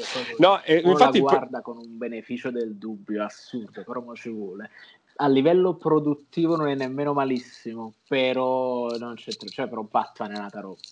No, sì, anche perché poi Batman di fatto arriva alla fine, diciamo, cioè non è un grande spoiler perché Bruce Wayne è piccolino nella serie, quindi manca anche proprio l'elemento Batman che in Gotham Central era, era favoloso. Diciamo. Oltre che si ignora, si ignora, praticamente la condizione per la quale è, cioè Batman, è l'inizio di Batman che dà praticamente l'avvio al moltiplicarsi dei criminali uh, mentalmente Folli, stabili, diciamo, sì. creativi. Sì, tra l'altro sì, la, fine... in Gotham è anche un tema, un tema ricorrente in Gotham Central questa eh, ci so, i super cattivi ci sono perché c'è Batman o Batman c'è perché ci sono i super cattivi? Esatto. Sempre, se non ci fosse tanti, infatti, se non ci fosse Batman non avremmo tutti questi problemi e, e, via dicendo. Però vai a sapere, è, è la storia, viene, viene prima l'uovo la gallina, alla esatto, fine non se ne esatto. esce.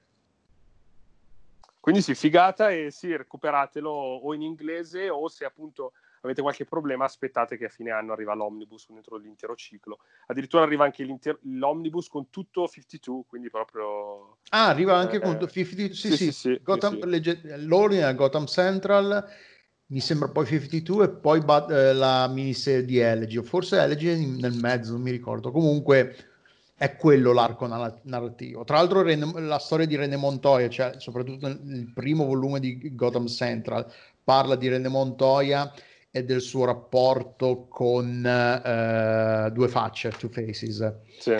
E, ed è una una, è una storia pregressa che era già stata affrontata in altri numeri di Batman, quindi sì, è un po' questo grande universo che ovviamente che vai a pescare, vai a sapere cosa c'è da fare, cosa c'è da, da, da leggere, a voler leggere tutto non se ne esce veramente mai più, però cioè, ne sì, vale sì, la pena. Sì. Ma infatti, Alcune come dico io, sono leggibili, sono, abba- sono leggibili anche senza dover leggere tutti i mille numeri che sono collegati esatto, più o meno esatto. direttamente.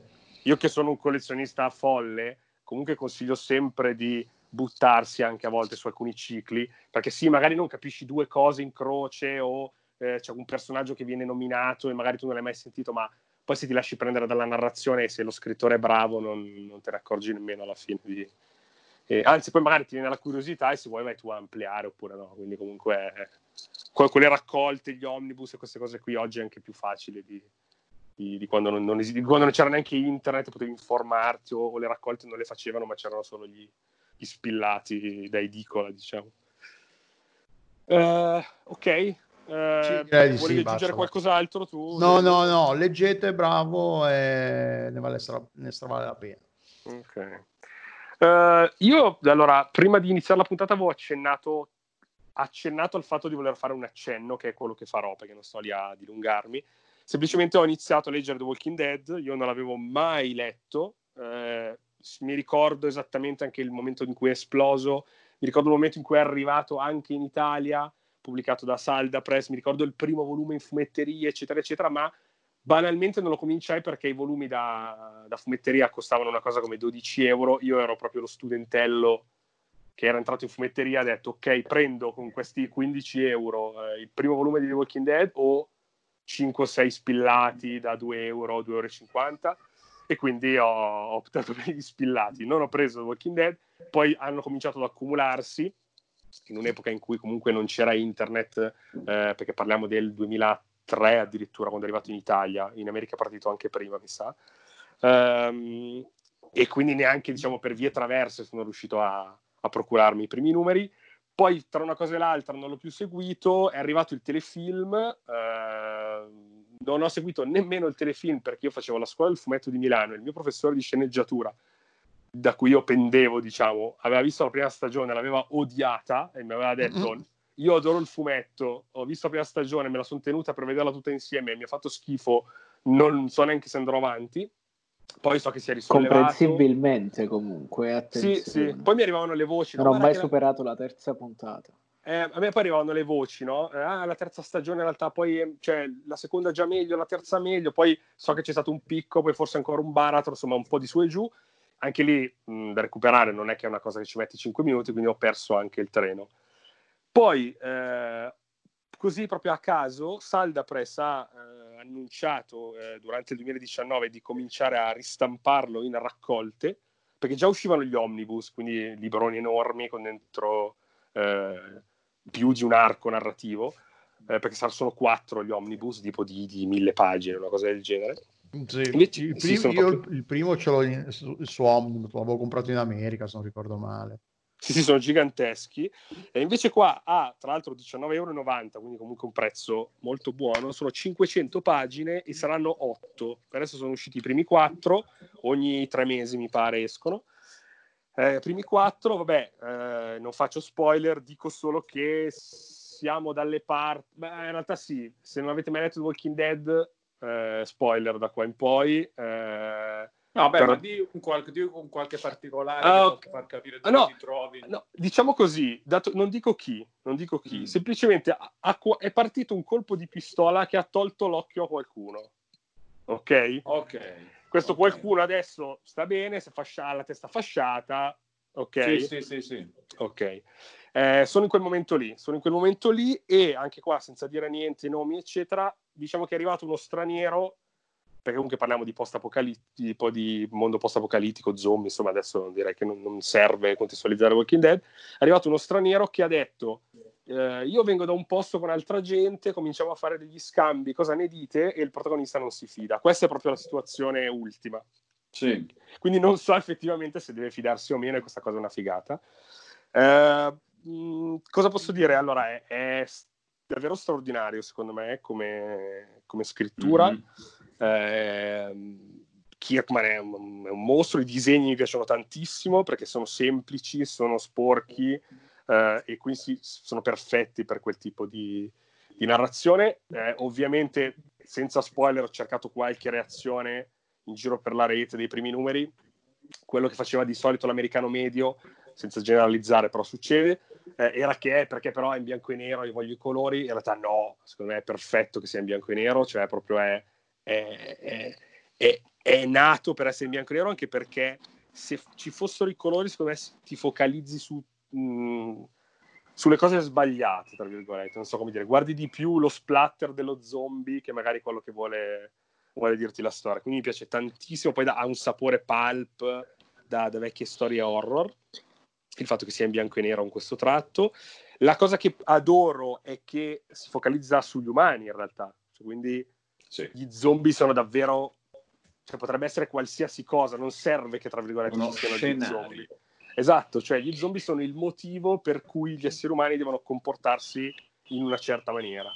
E mi piace tanto, mi piace come vengono gestiti i rapporti, mi piace come siano crudi, eh, ma in modo realistico.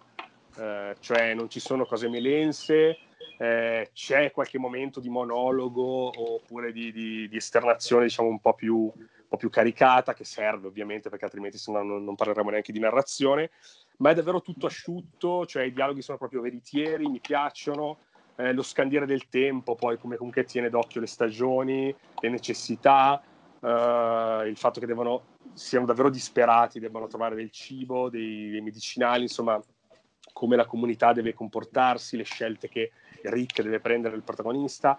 Non sai mai chi arriverà vivo alla fine dell'albo, perché Kirkman non si fa problemi a uccidere anche delle persone, dei personaggi che tu dici, vabbè, questo lo vediamo fino alla fine, no? diventa uno dei protagonisti, invece magari poi muore subito, cioè questa cosa è fantastica, è fantastica e mi sta davvero prendendo tanto. Le raccolte sono enormi, ma le divoro in pochissimi giorni e poi devo aspettare Giusto. tre mesi con, eh, con davvero l'ansia. Eh, tanto che una, pa- una, parte di me vorrebbe per via traverse finirlo Fallo. e poi comunque però collezionare gli albi perché io vabbè sono un super collezionista. Faccio così con molti manga cioè li, li, leggo, li leggo diciamo in originale e poi quando esce il tankobon me lo colleziono perché siamo spesso in io faccio proprio così in effetti su tantissima roba. Io eh, infatti sono aggiungere no, ma fa come fai ad aspettare il seguito di, di The Walking Dead che giustamente ti sta piacendo come questa epifania arrivata in ritardo. Cioè... Sì, sì, anche perché io gli zombie li adoro alla follia. E in realtà, sì. come ho detto, sono, cioè, proprio zo- nel senso di i racconti di zombie, quindi appunto no, la, eh, il messaggio sociale, il, sì, sì, eh, t- tutto quello che è legato agli zombie, diciamo, romeriani, quelli, perché alla fine quelli sono. Uh, e infatti sì, mi è arrivata tardi l'epifania, nel senso che per una serie di motivi non mi ci sono mai avvicinato, ma ero sempre lì col tarlo, no? Dai, dai, dai, dai, dai, e poi alla fine sono, sono entrato. Dicevi... Io penso che proprio questo fatto che sia in bianco e nero, noi culturalmente che siamo abituati ai bonelli e ai bonelli siamo più abituati proprio sì, a, sì, a leggere sì, vero, in bianco e nero. O i giapponesi poi anche, anche e poi proprio il fatto che è in bianco e nero, secondo me, richiama esattamente quella famosa notte dei morti viventi di, Romero, eh, di Romero, e quindi è, è, bianco e nero perché quel film è in bianco e nero, e sì. quindi chiude il sì. cerchio, secondo me. Sì, sì, no, poi ha proprio il sapore del fumetto underground. A me ricorda tantissimo le tartarughe ninja di Kevin Eastman e Peter Laird, quelle in bianco e nero, eh, che tanto sono fenomenali. Eh a margine se non l'avete mai letto. Anzi, magari in uno dei prossimi podcast ne parliamo meglio perché in arriva una ristampa, quindi eh, gli do una rilettura e ne, ne, parliamo. Che era in bianco e nero, un po' anche perché prodotto underground, pochi soldi, quindi farlo in bianco e nero ti, ti, ti conviene, come, come, come, era, che ne so, Tank Girl, penso, alla, che era eh. super indipendente e partì come una presa per il culo tra le altre cose. Infatti sì, sì, sì, rifacevano completamente all'estetica di Frank Miller e Klaus Johnson perché loro, loro usavano la mano mentre invece i cattivi del Tartarughe Ninja erano il piede. Però sì fammi sapere che mi, mi, metto in pari con questa cosa e ne riparliamo. Sì sì sì sì. Ma già la prossima volta se ne può parlare secondo me per non eh, così chiacchierato appunto che c'è una ristampa in arrivo e sarebbe figo secondo me chiacchierare delle tartarughe ninja. Eh, ok, niente, volevo solo dire questa cosa. Poi in realtà magari ci tornerò su The Walking Dead. Eh, magari quando, quando, l'ho finito, sicur- allora se, se, seguo la folle pubblicazione eh, cartacea, ovviamente l'ultimo volume lo dà in uscita a maggio 2021. eh, quindi insomma, vediamo, vediamo se riesco. Perché poi no, secondo me non cosa. ce la fai. Secondo me non ce la fai. No, è, vero, è, è, vero perché la voglia di andare avanti c'è, solo che quando finisce il volume, io for- fortunatamente leggo tantissime cose, no? quindi riesco un po' a leggere altro e poi eh, non mi accorgo neanche che poi mm. arriva il volume dopo e è già passato il tempo. Cioè questo qui è il quarto volume, il quinto esce a luglio per dire, quindi capito? Sì. Comunque è lì. una delle robe più belle che stai leggendo in assoluto. Assolutamente sì, sì, sì, sì, cioè non c'è un altro, credo non ci sia un altro fumetto che davvero quando esce il numero mi ci fiondo, cioè forse appunto il nuovo ciclo di Dylan, eh, un pochino Spider-Man, perché vabbè è un po' la mia droga, quindi quello... Sì. Ogni, quindi, ogni due settimane ho mio, la mia dose di eroina di, di Uomo Ragno. Eh, però sì, davvero è, è strabiliante, credo sia una delle migliori opere a fumetti davvero degli ultimi, dell'ultimo decennio. Sì, Ma sì, se non di più, per me cioè, per me insieme a The Last of Us è la roba migliore sugli, sugli zombie o comunque ambientata in un sì. scenario di zombie. Sì, sì. sono anzi le due storie, i due, le due serie eh, che, che, meglio fanno quello che dicevi tu, cioè di, di parlare di umani, di, di umani in una situazione diversa da, da quella diciamo, che viviamo tutti i giorni, che è un fatto proprio fighissimo. Sono... Tra l'altro, bello, bello, bello, vista anche la situazione che abbiamo vissuto quando nei primi giorni di, di lock, anzi quando si annunciava il lockdown, la gente che si lanciava nei negozi e si picchiava per, letteralmente per prendere gli, i viveri, mi ha fatto proprio dire, cavolo, certo eh, Kirkman cioè, ci ha visto abbastanza giusto su, su, su, certe cose. Ok, questi erano i miei, due sense iniziali su, su The Walking Dead. E, figato. Poi non mi dilungo perché appunto sennò il podcast diventano sei ore, ma ne parleremo ancora, ne parleremo ancora, quindi, quindi figato. Francesco, invece, tu hai messo in scaletta uh, eh, DC bestseller Batman. Ah sì, certo, perché a parte che rientra nel mio feticismo classico dell'edizione da economica omnibus da edicola che sta facendo panini da un paio okay. d'anni. Sì, eh, Marco, questo... penso che tu chiaramente sia uno dei compratori seriali delle edizioni integrali della allora, Marvel. sì, io, io infatti ho inquadrato non le faccio quelle lì da edicola, nonostante il formato Bonellide per quelle storie classiche con quei colori, eccetera, mi faccia impazzire. Ma wow, semplicemente. Semplicemente perché ho gli omnibus, quindi ho questi volumoni di non so, 1500 pagine con dentro tutto Morrison. Eh, che, tutto... che però sono molto scomodi da portare in bagno, mentre invece questi qua sì. sono comodissimi e poi hanno quel tempo di lettura incredibile. E, praticamente cos'è questo DC bestseller?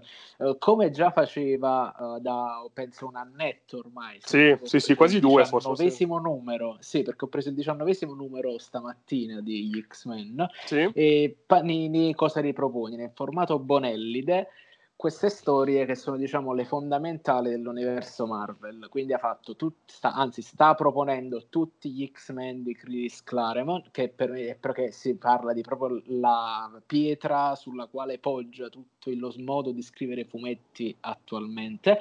Ha riproposto tutto il Frank tutto il Devil di Frank Miller. Sì, adesso sta pubblicando lo Spider-Man di, di Tom McFarlane che proprio sì, l'ho appeso di... perché le storie di, Mc, di Michelini non mi piacciono proprio. Cioè il, il, grande merito è più di McFarlane che di Michelini, secondo me. Sì, sì, perché, altrimenti perché le storie non si muovevano proprio. E adesso che ha passato, che ha di nuovo, che ha DC, che ha i, come fumetti DC in mano, ha iniziato a farlo anche sui, sui, fumetti DC. E ha iniziato con una scelta che secondo me è abbastanza azzardata, sì. ma non completamente sbagliata perché inizia con questo Batman di Scott Snyder e Capullo, e Greg Capullo, sì. che è, è praticamente, è, come detto giustamente prima tu, è una cosa che è abbastanza facile a cui approccia, come approccio alla lettura, perché è, mh, inizia, cioè, facciamo un minimo di cappello perché altrimenti inizia complicato a spiegarsi Uh, ciclicamente l'universo DC incorre in, del, incorre in, delle crisi che diciamo che riassettano un po' le continuity. La prima crisi storica è quella delle crisi sulle terre infinite, che poi magari ne parliamo un'altra volta approfonditamente quando esce la ristampa per DC, per Panini.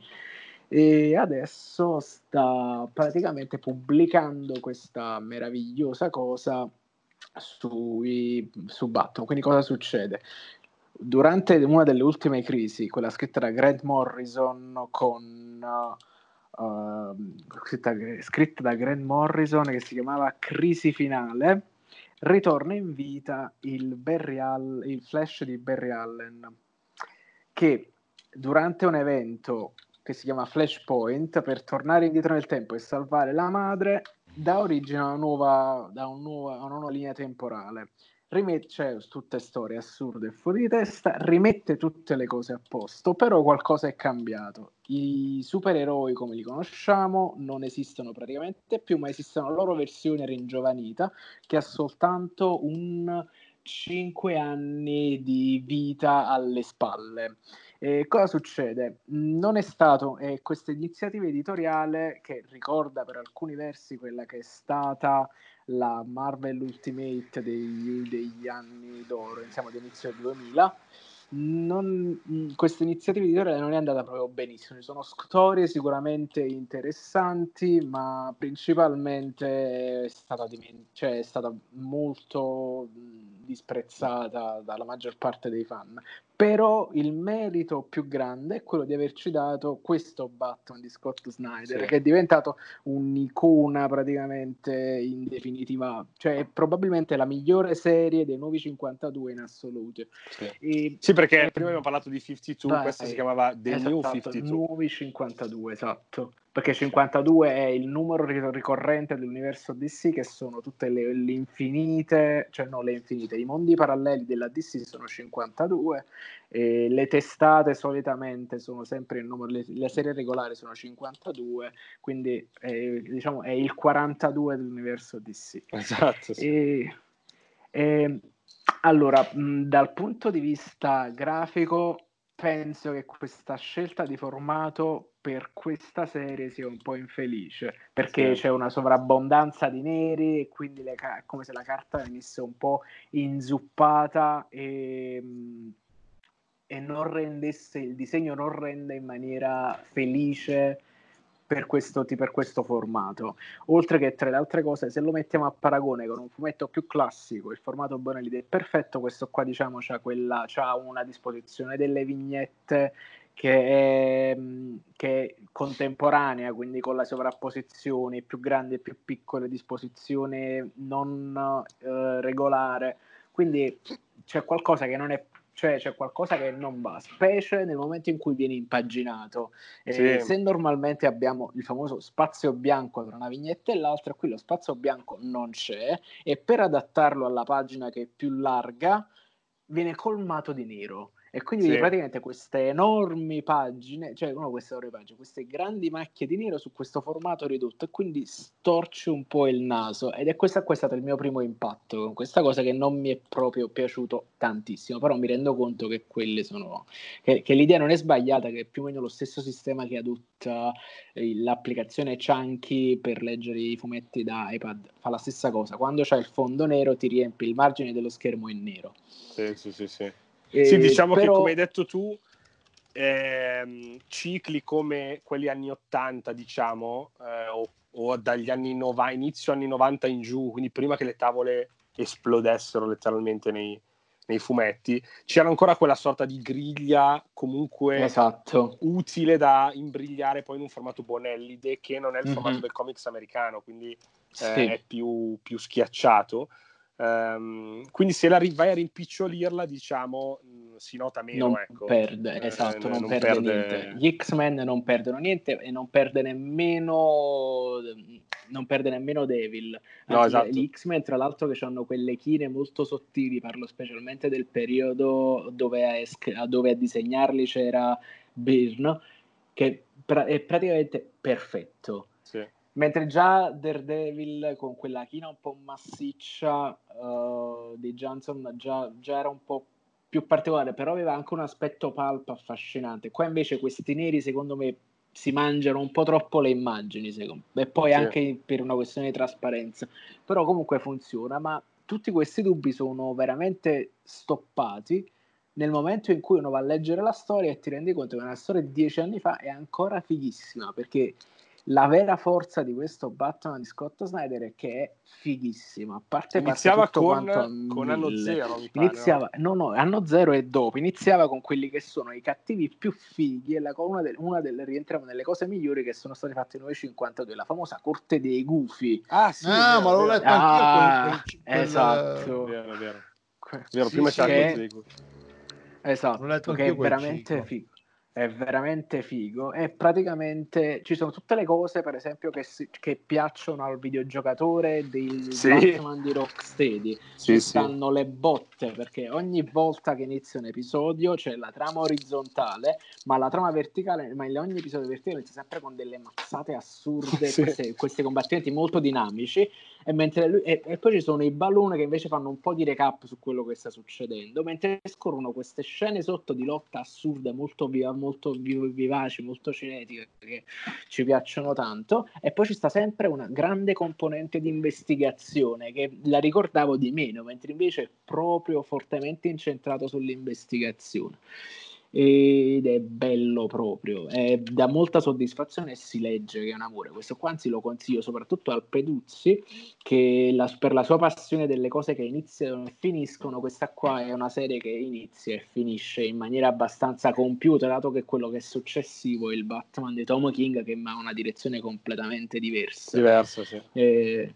ed è, cioè, è, può sem- cioè, normale che uno può storcere il naso su certe cose, tipo il Batman di Grant Morrison prima eh, portava, eh, portava, Bruce Wayne perso nel tempo dopo lo scontro con Darkseid e a portare il mantello di Batman era Dick Grayson. E qui vediamo Dick Grayson che però praticamente è esattamente la metà di Bruce Wayne. Sì. Scusa, ma come facevano a non accorgersi che a pestarli era uno di 120 kg mentre questo ne sarà 80? Eh, cioè, sono un po' di perplessità che tu però accetti col beneficio dell'inventario. E, e a parte queste cose, però, è veramente una storia molto figa. La corte dei gufi è un nemico molto, molto figo e si legge ancora che è un amore, senza, ne, senza dubbio proprio.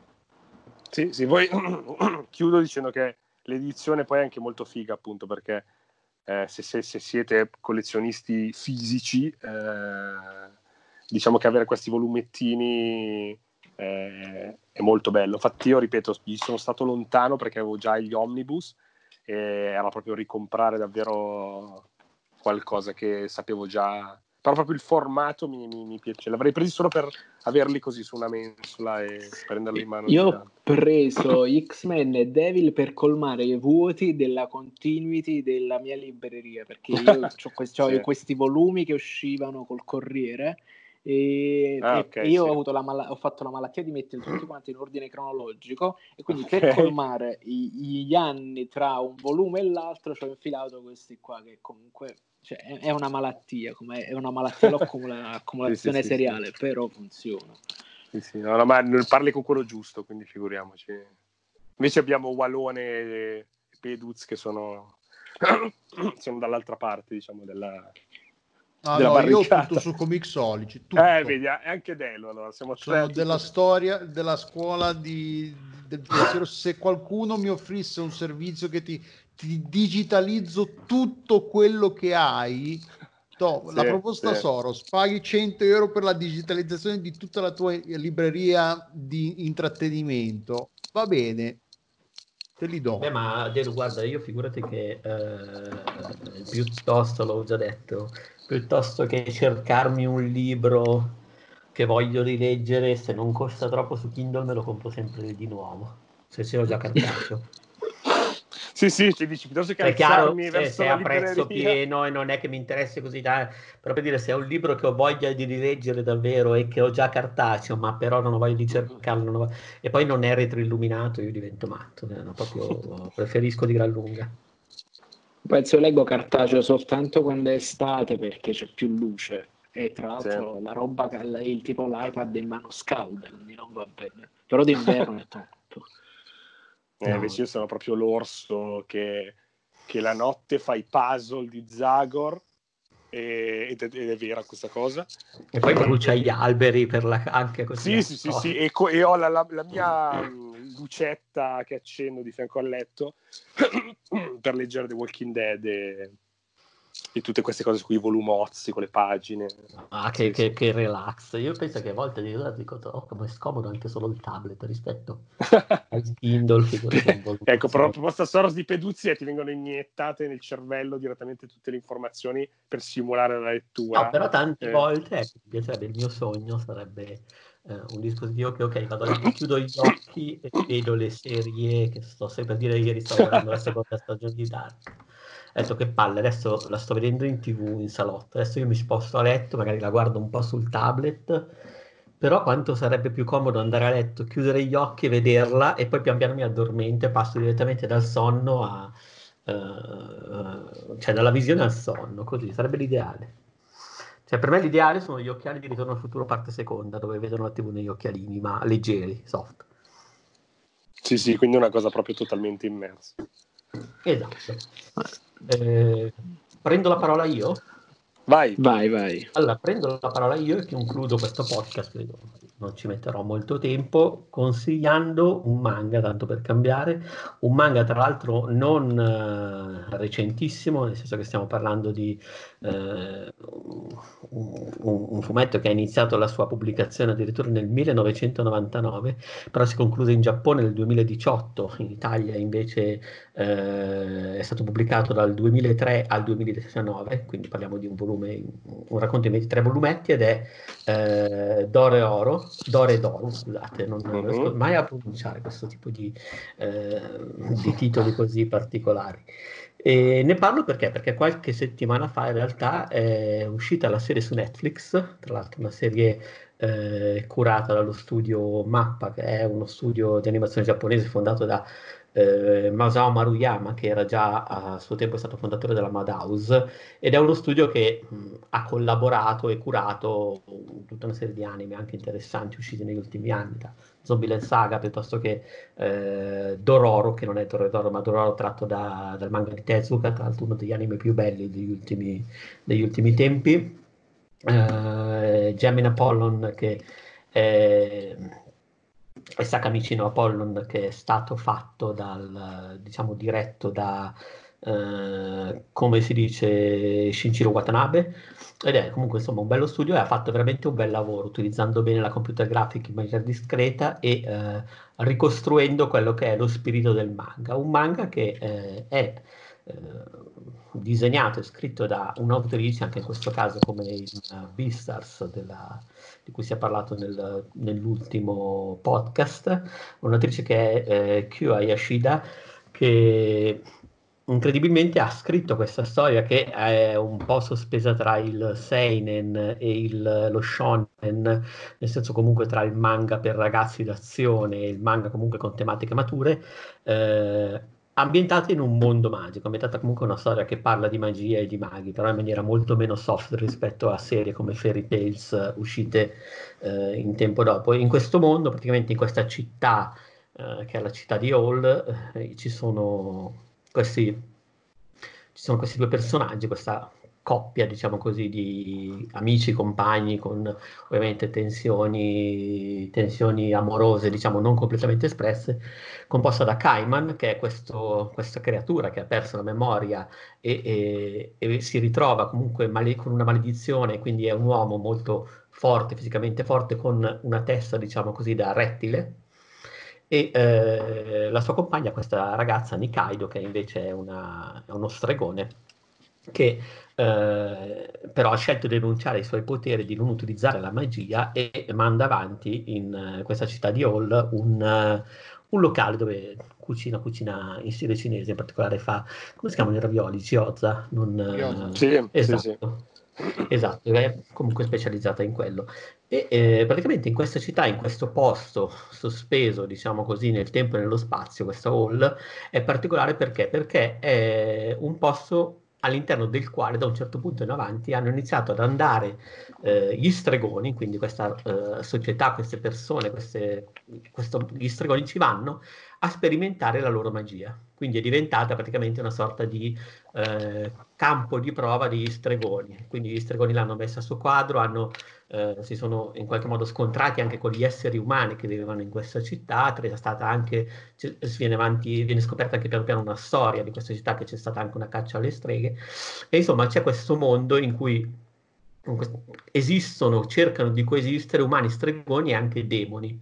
E la cosa molto bella di, di questo contesto è che prima di tutto è estremamente crudo nella messa in scena, pur adottando uno stile grafico che è eh, quasi anni 80. Adesso ti ricorda qualcosa di Toriyama, eh, ci sono comunque diciamo dei visi stilizzati anche carini, però eh, ad esempio, non so, i corpi femminili in particolare sono spesso molto muscolosi, molto eh, ipertrofici eppure molto molto femminili, nonostante questo. È veramente uno stile particolare eh, che prende a prestito elementi, non so, davvero da, da Otomo, da autori anni 80, da Toriyama, soprattutto il mecha design e eh, le architetture sembrano provenire da lì.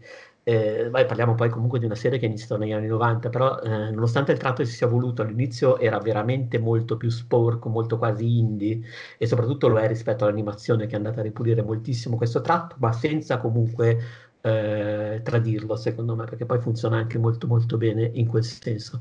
Vabbè, la serie animata comunque è eh, disponibile se non sbaglio una dozzina di episodi che sono già usciti più eh, 4 AV che invece non sono ancora usciti su Netflix copre praticamente la prima parte eh, del manga manga che è diviso in eh, fatemi controllare credo eh, in 24, 24 volumi se non sbaglio. Io tra l'altro lo sto recuperando perché perché non lo conoscevo, non, non l'avevo mai letto, ho visto la serie e diciamo, terminato il punto della serie mi è venuta voglia di andare avanti, per cui me lo sono recuperato. In Italia, tra l'altro, è stato pubblicato tutto dalla Panini Comics, Planet Manga, per cui si trova tutto, e sono più o meno all'undicesimo volume, quindi sono a metà di questo, di questo racconto, per cui ho potuto anche eh, vedere un po' come l'evoluzione delle cose. Quello che è la cosa più interessante della storia è, è proprio questo world building, perché è veramente un modo di interpretare la magia che è eh, originale, interessante, che non è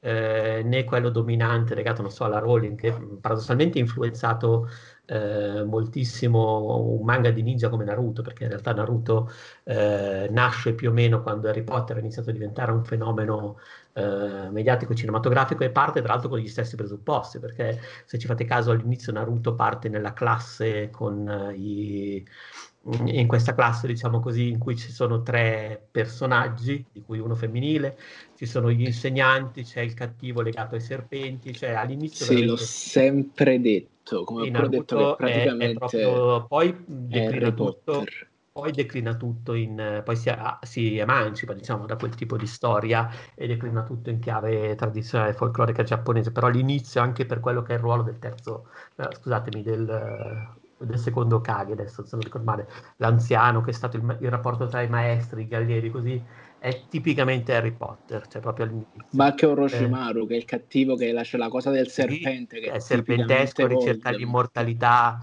ha quel tipo di... cioè corrompe il suo corpo, per cui c'è diciamo, quella serie di manga, di opere che hanno iniziato a declinare la magia in chiave ninja piuttosto che in chiave eh, folclorica, magica, classica, come ad esempio Fairy Tail, ma molto, molto per ragazzi. In questo caso invece si sente proprio lo spirito seinen, perché è davvero, nonostante diciamo, il tratto non disturbante, ma anzi accogliente, nonostante la ruvidità, è estremamente eh, cruda nella manifestazione dell'horror, è piena di elementi body horror, i corpi vengono mutilati, modificati, si rigenerano, ci sono zombie morti viventi, soprattutto è una serie di magia che non nasconde il suo rapporto col dia- con, eh, con il demoniaco, penso che comunque le magie arrivano dai demoni, da patti, poi è chiaro che i maghi e i stregoni anche in questo caso non sono entità negative, però sono entità che, non so, eh, pregano le croci, le croci sono croci rovesciate quando vai nella loro città, cioè hanno comunque, eh, in questo senso è qualcosa di più simile a quanto si è visto di recente su Netflix, ma anche in questo caso parliamo di un fumetto dell'arcicomic precedente con le avventure di Sabrina, dove comunque c'è eh, un modo di trattare la magia che non ha paura, diciamo, di quelli che sono i suoi eh, elementi di depravazione demoniaca, intesa come demoniaco di ribellione al, all'autorità, diciamo, divina. Ecco. Per cui in questo senso è veramente eh, cruda, sporca, i demoni sono demoni che dicono, fanno anche, non so, si divertono a possedere le persone, esorcismi e robe di questo tipo assieme alla tecnologia, perché poi a quel punto abbiamo anche una tecnologia quasi steampunk, anche il modo in cui gestite la magia è veramente affascinante perché la magia è una polvere nera che gli stregoni emer- emettono praticamente da degli arti, delle sacche che hanno nel corpo. Ci sono stregoni eh, più forti, nel senso che in qualche modo la magia si è fatta strada nel loro corpo e può uscire in maniera più libera e ne producono 80, e stregoni più deboli che magari hanno proprio i, non so, proprio i, i, dotti magici otturati o deboli e quindi cercano con degli esperimenti di aprirsi le braccia, di fare uscire la, più magia, di produrre di più, poi c'è una droga, sostanze diciamo che aumentano la magia che sono illegali, c'è veramente un mondo sporco, sporchissimo, eh, i personaggi sono sempre questa ola, è una città che è, eh, è ai tratti veramente della città distopica perché è quasi una fogna a cielo aperto, è un mondo comunque che ricorda i sobborghi, certi sobborghi orientali, non so, veramente del Vietnam, del Laos, ha quel tipo di sensazione lì, è tutto criminale, tutto sporco.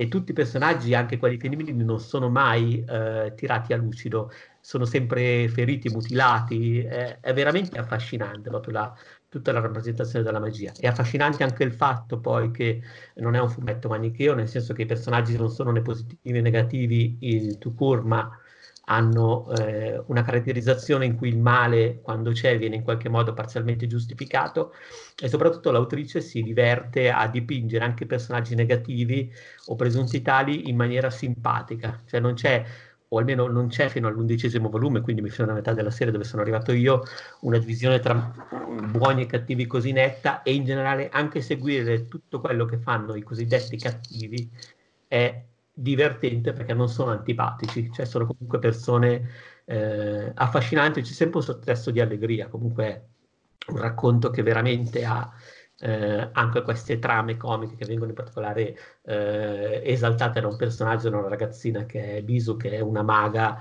eh, psicopatica gioco forza, perché comunque per tutta una serie di motivi perde la memoria, ha problemi così, e fa tutta una serie di gag che sono veramente da umorismo slapstick, ma anche da... Eh, non so se vi è capitato di vedere... Um, un altro cartone che non, che non, è giapponese ma che è invece americano ed è ehm, oddio non mi viene il nome, comunque su Disney Channel, uh, beh comunque c'è il personaggio di Mabel che è una ragazzina pazza, anche quella psicopatica, è proprio, siamo proprio in... Gravity Falls. Gravity Falls, bravissimo, grazie. E c'è proprio quel taglio lì, quella vena di follia. Eh... Sì, che poi è lo stesso di, di DuckTales, volendo, che sono gli stessi sì. autori del nuovo DuckTales. In parte, in parte. Sì, sì, sì cioè, come Comunque c'è, c'è, quella vena lì. E qui questa ragazzina sembra quasi la versione giapponese di eh, di Mabel, ovviamente più, più, cruda, più sessualizzata, più, però insomma è quella roba lì.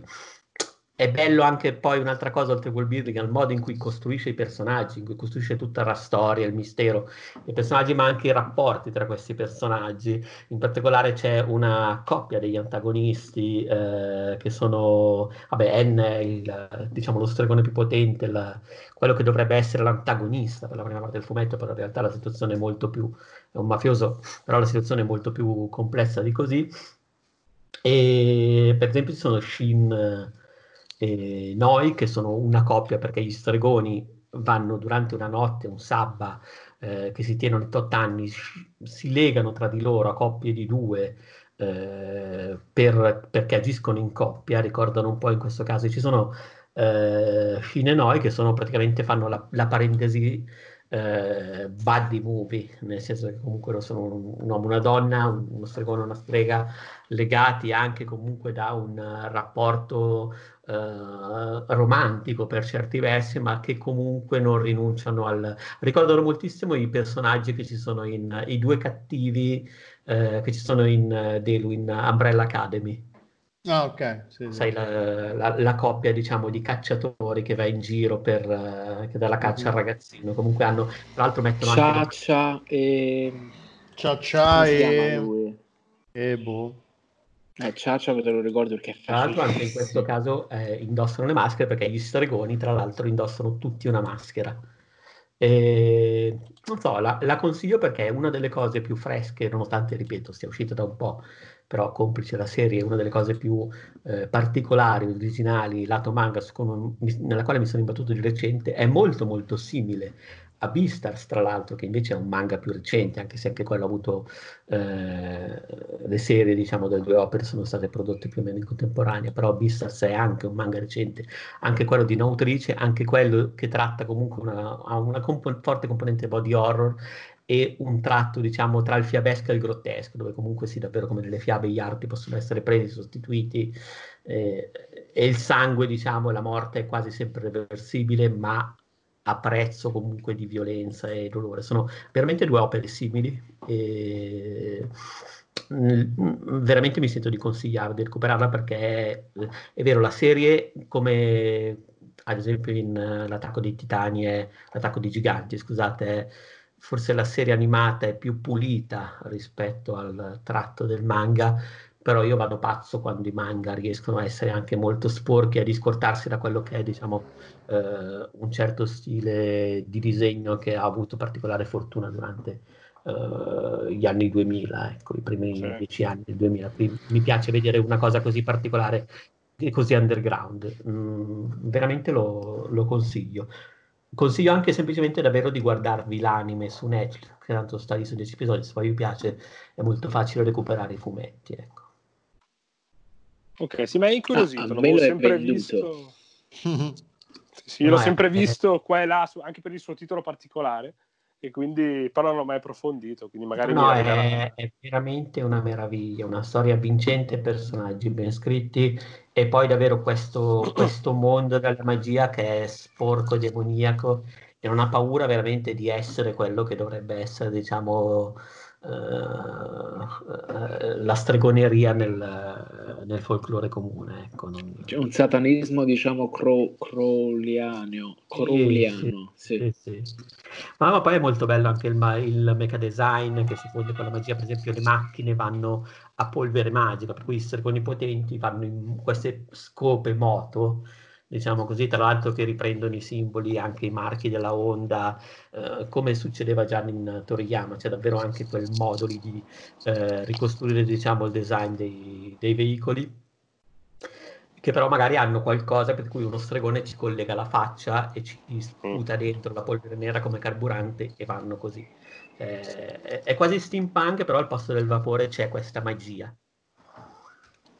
Okay, sì, a me l'hai venduta. E penso no, potrebbe addirittura scalare il backlog e le attacco a vedere adesso che finisco il mistero. No, ma guarda, su Netflix va via in un attimo, è veramente fatta bene, è più pulita rispetto al fumetto, perché poi se passi da quella ai primi numeri del fumetto hai proprio uno scarto di caspita, però è davvero molto più indipendente, molto più sporco come taglio, però poi di contro in realtà ti rendi conto che la serie è fatta molto molto bene, si ricollega a quello che poi è il tratto stabile del fumetto, cioè che si stabilizza più o meno attorno al primo Sì, primo perché quadro. poi molto spesso a livello produttivo ci mettono a fianco qualcuno e magari gli rifila i disegni e quindi mantengono una pulizia più standard quando sì. iniziano a, svoltare, esatto. diciamo, molto spesso. Infatti sì, si vede che, per dire, soprattutto nella seconda metà di, del fumetto, del manga, si vede che il tratto è sempre quello lì, ma in qualche modo diciamo che c'è più controllo. Viene, eh, lo stesso effetto viene ottenuto in maniera un